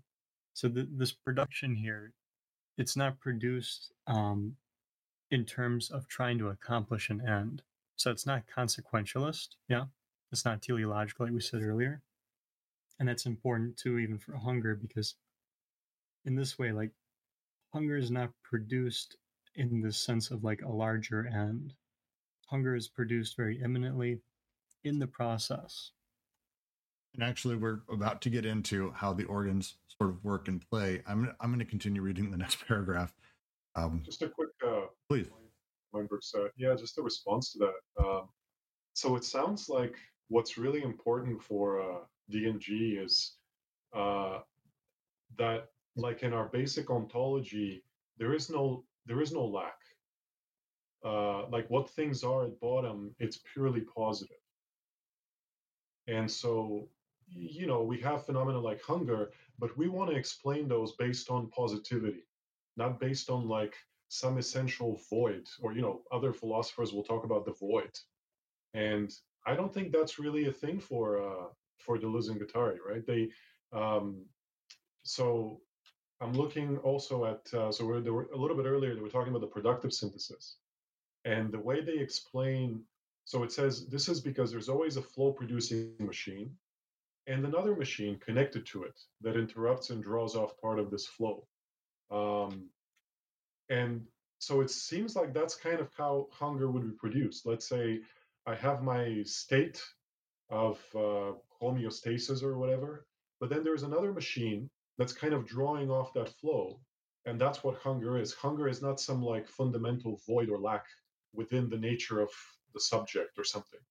Um, and so I'm wondering if that's if that's right because that would really that would make a lot of sense to me. That it's kind of like there is a there is a plenum originally, right? There's a fullness of being, and the voids they're just images or they're just um, sort of secondary phenomena or simulacra. There there are no voids sort of in the nature of uh, of things well, as they'll get to later, there's nothing to be inherently found within the subject at all, even.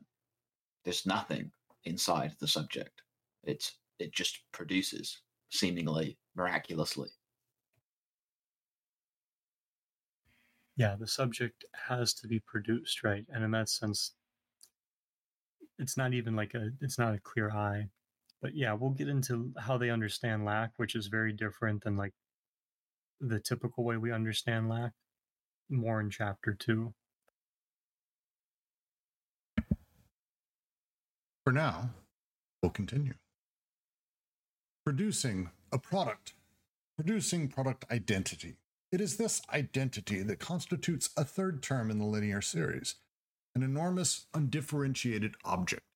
Everything stops dead for a moment, everything freezes in place, and then the whole process will begin all over again. From a certain point of view, it would be much better if nothing worked, nothing functioned. Never being born, escaping the wheel of continual birth and rebirth, no mouth to suck on, no anus to shit through.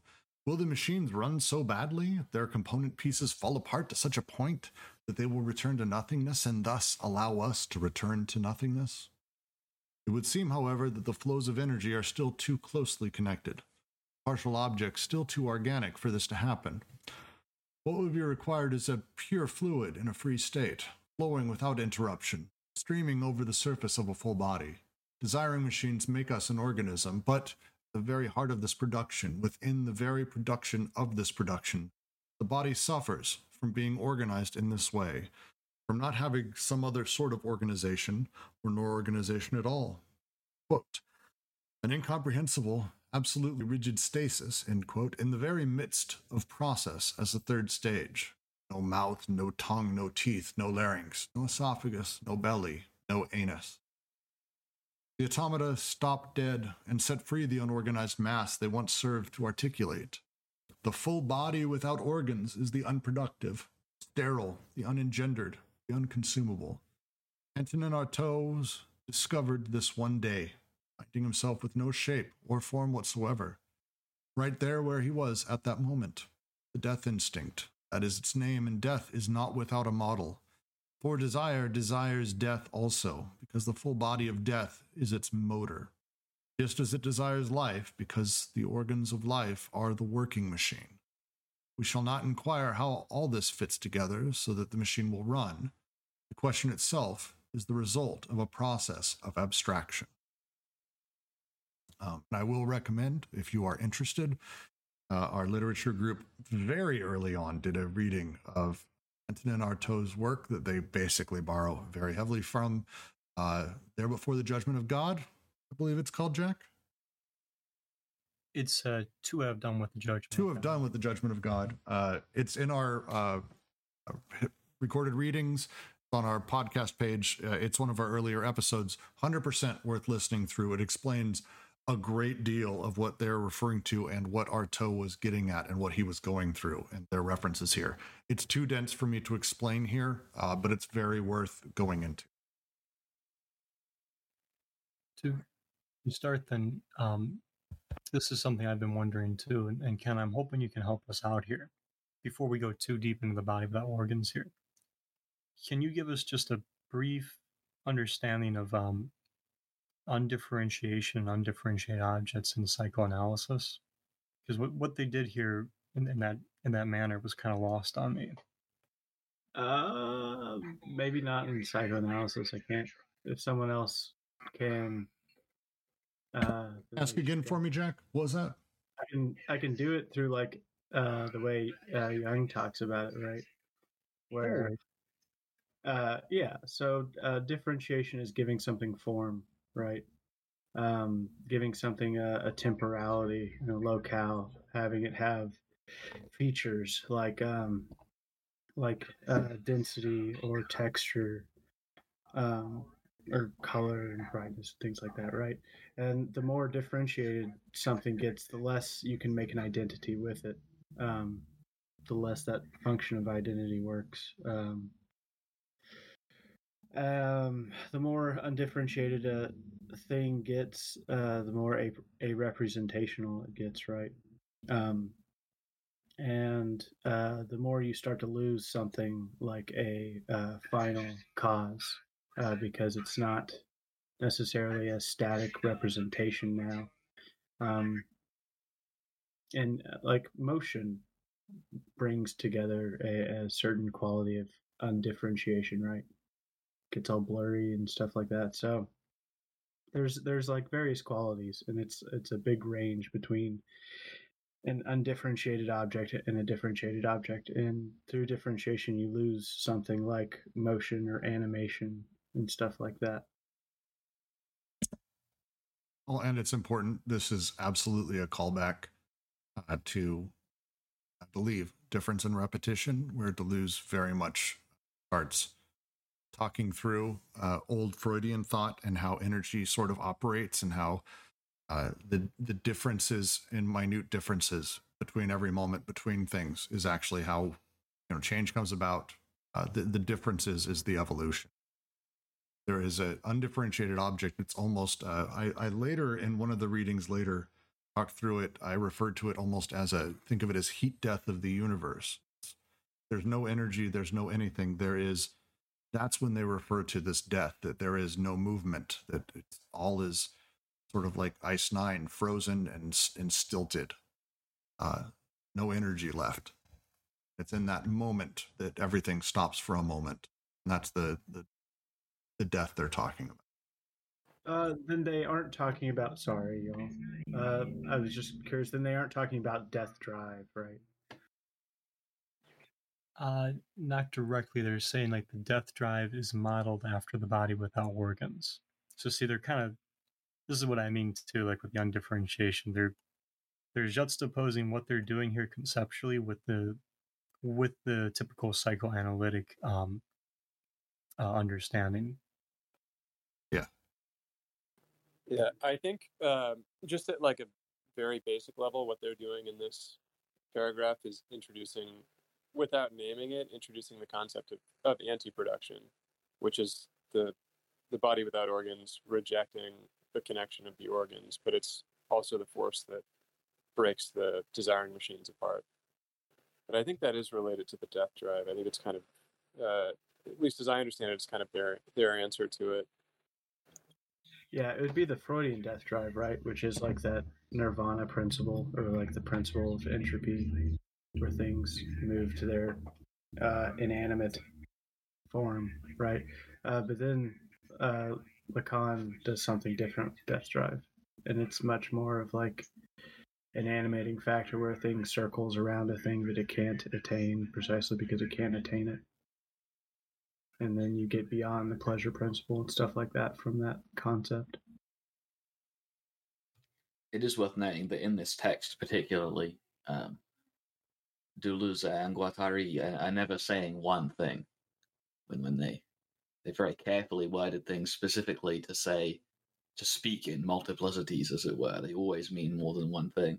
So they definitely are throwing shade at Lacan and Freud here for thinking, uh, in both cases, right, and thinking that there is like this drive towards an end, this death drive, death drive in the Freudian sense, and the Lacanian sense that there's like no way to ever fulfill this uh, this drive.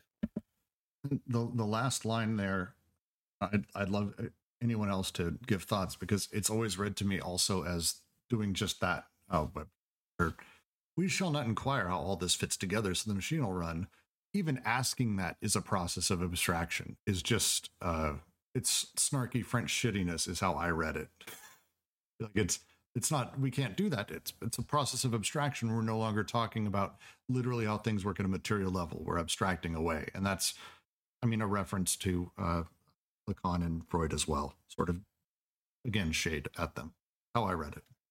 Yeah, I think to an extent they're saying we will not be put in a box. Do not put us in a box, right? Never stop.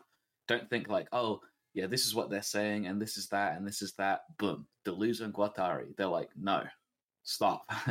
there, there is no end to it, or whatever. There's no drive towards an end. Yeah, it's a, the the process being and uh, the process itself being the goal is the, is the discussion of how the process works.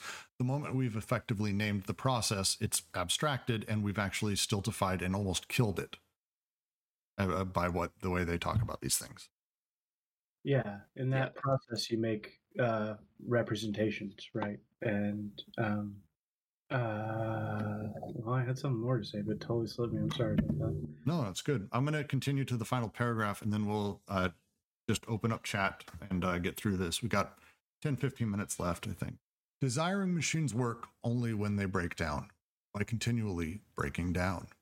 Judge Schreber lived for a long time without a stomach, without intestines, almost without lungs, with torn esophagus, without a bladder, and with shattered ribs. He used, sometimes, to swallow part of his own larynx with his food, etc. The body without organs is non productive. Nonetheless, it is produced at a certain place and a certain time in the connective synthesis as the identity of producing and the product. The schizophrenic table is a body without organs. A body without organs is not the proof of an original nothingness, nor is it what remains of a lost totality. Above all, it is not a projection. It has nothing whatsoever to do with the body itself or with the image of the body. It is the body without an image. This imageless, organless body, the non-productive, exists right where there is where it is produced, in the third stage of the binary linear series. It is perpetually reinserted into the process of production, the catatonic body is produced in the water of the hydrotherapy tub. The full body without organs belongs to the realm of antiproduction. But yet another characteristic of the connective or productive synthesis is the fact that it couples production with anti production, an element of anti production. That's the end of the section. Uh, uh we are going to be uh, next week. Uh, we are going to be doing an hour, maybe two, on literally what the body without organs is. I just wanted to insert that because uh, please don't ask here what is the body without organs that is not a thing i can i think it's mm-hmm. possible for us to have the discussion right now i would love to answer your question trust me but it is not a thing that is easy to answer. So uh, we will be having a discussion for that next week. Please join us and we will be literally only talking about the body without organs and what it does and its effects. Now please any questions or comments regarding this section aside from asking what is a body without organs? What's really uh, uh, opening things up for me, and this is relating to the last discussion, uh, the last paragraph, uh, where he says the full body of death is its motor. So for desire, desire is death also, because the full body of death is its motor. And uh, I guess that answers so if desire is a machine, how does the machine run? And somehow the death drive or death instinct or this body of death uh, whatever that is, is making desire run. And I find that really interesting because I think it's very different from um, at least like your typical psychoanalytic. You know, why do we desire? Well, to live. And here it seems like he's saying, no, actually, we desire because of death. Um, and that's that's really counterintuitive. Um, and then he goes on, just as it desires life, because the organs of life are the working machine. So it seems like like the living body is the machine itself, but then there's this deeper level, like there's this motor or engine that's making it all run, and that's somehow at the level of death, whatever that means. Um, so I find that really interesting, and in a way, it seems like um, it's kind of like they're doing this ontological reading of the death drive, right? The death drive is not just some material stuff in the body or some tendency in the body, but there's this deeper, like an ontology of sorts or something transcendental or whatever. Um, that and that's that's connected with this death death instinct. So it's all kind of, I mean, for me, it's kind of mystifying, right? But it's uh, it's interesting. Yeah, but at the same time, they're referring to you know when they say um, when they talk about death or life or it's you know we're not supposed to be talking about the body without organs but there's two poles you know it's like a the machine as zero intensity or a full body you know like it's uh, you you need you, you need you need space for desire to express itself so it's always like an oscillation between those two poles and that's that's how it's functioning um yeah i'll elaborate on this death thing you were speaking of earlier and that it's they're absolutely taking a huge amount of inspiration from both Derrida and um, Heidegger here. Um, specifically, in that this idea, this there's this idea within common understanding, right? That there's this medical death, and then boom, you stop being a social being, you're a non-social being, and you have no value anymore, right? And Heidegger was, and and Derrida kind of say, well, well, I suppose I'll explain the Derrida side of it first. Is that there's two futures, right? There's the predictable future, and there's the f- future that you can't predict. And the predictable future is not in the future, it's happening now because you can predict it and it's affecting you now. So it's a part of the present in the same sense that your predictable death, your eventual death, is always with you. There is no end to you. You always live with your death because it's a predictable future. And I would say the same about that with regards to all of these processes, you know, when it comes to desire in general, is that every desire, part of every desire or process or whatever, is its end, and its end lives with it throughout. There is no distinction between the end of the process and the process. Yeah, I really like your explanation there. Um, so at this point, right, we've got they're walking out what they're calling the connective synthesis, which is their first passive synthesis of the unconscious, which we'll expound on more later on, but just to call that out because they do at the end. So, right, we've got desiring machines and desiring production in relation to all these connections, right? These different machines connecting and thereby producing. Um, we've got those flows of energy in that.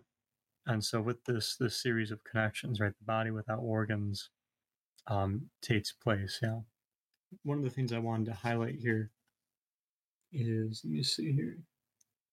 Desiring machines make us an organism the very heart of this production, within the very production of this production, the body suffers from being organized in this way, from not having some other sort of organization or no organization at all.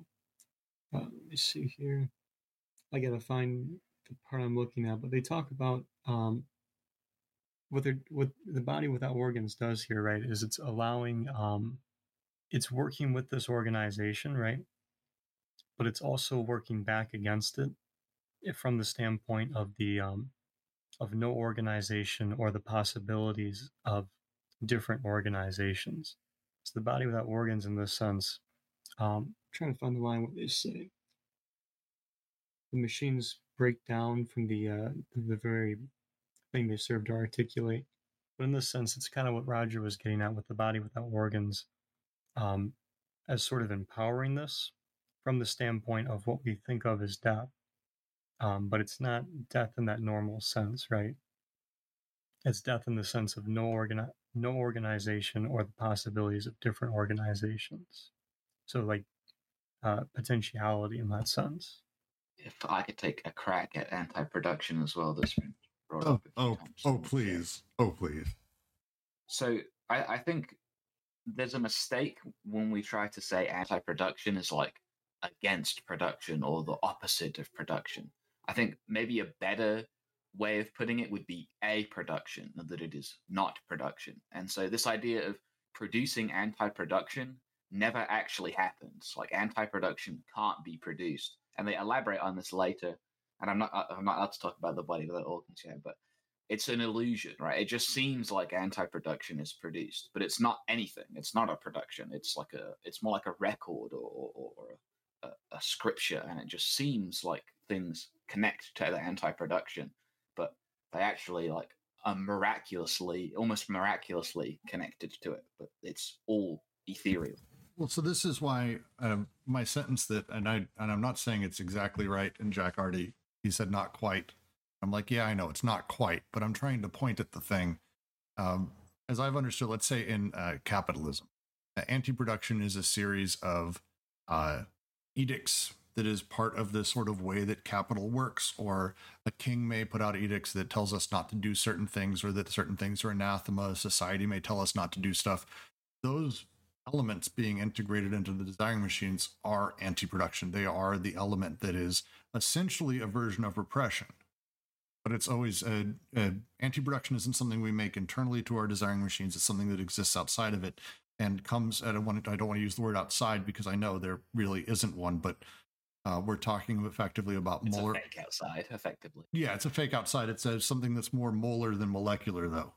Uh, so it's it's part of the secondary, the molar regime rather than the molecular, uh, that is determining that you can't do X and Y. That is a a break in the flows. That is uh, not necessarily something that is I don't want to say natural, but is is not a real break in flow. Mm-hmm. I, I found the the quote I was looking for. But yeah, the body without organs is connecting production with anti production. The only thing I'm critical of there is the use of repression because it's that has a lot of baggage in it, and they're going to work with that in terms of representation that later on. So, right, we're talking about how production is sort of work, uh, kind of like what you were saying. Um, uh, I'm trying to think of your name. It was Owl. Anyways, yeah, it, it's like you're saying where there's this connection between the two through the body without organs that they're working on each other, but it's not as though um, it's not a transcendence in that sense. Um, the, the sentence I really wanted to focus on was the automata stop dead and set free the unorganized mass they once served to articulate. The full body without organs is the unproductive, and they go on to say that uh, to explain it there. But in this sense, it's like you're saying with the body without organs, it, the desiring machines seem to miraculate, and we'll see later where they seem to repulse in that sense too. But the the body without organs is empowering all this in relation to desiring production, and desiring production in that sense is um, it's productive and it's anti-productive, right? It's not um, distinct from the two. Yeah, I mean, we can't talk about the BWO yet, but as much as I would like to, better to save that for later. But I, I mean, I do. I, I think they may be making some like Marxian statement as well. I know D- Deleuze likes Marxian a lot as well, but I think it is a trap to think of anti-production as something that stops production. I think it's like an a production, like nothing is produced. It just isn't production, rather than it stops production. Yeah, it's it's not uh, a matter and antimatter, and that's the the anti really makes it difficult to sort of work my brain yeah. separately than that. It's not antimatter where you combine them and then the thing goes away. It's a non-production almost the same way that like uh, Laruelle talks about non-philosophy. It's not anti-philosophy or anti-psychiatry. It's non, not that. It's it's uh, it's everything that that is. Production, I think. A production, I think, works best. Yeah, it's a fun one and we are going to be continuing Anti-Oedipus. Despite us finished our reading and us sort of restarting, Anti-Oedipus is going to be a foundational thing that we continue on the server for essentially the foreseeable future. So, any of you who are currently reading it, please continue. Join us on it, uh, and we plan fully to continue to have these discussions. Thank all of you for joining, for sure, very much.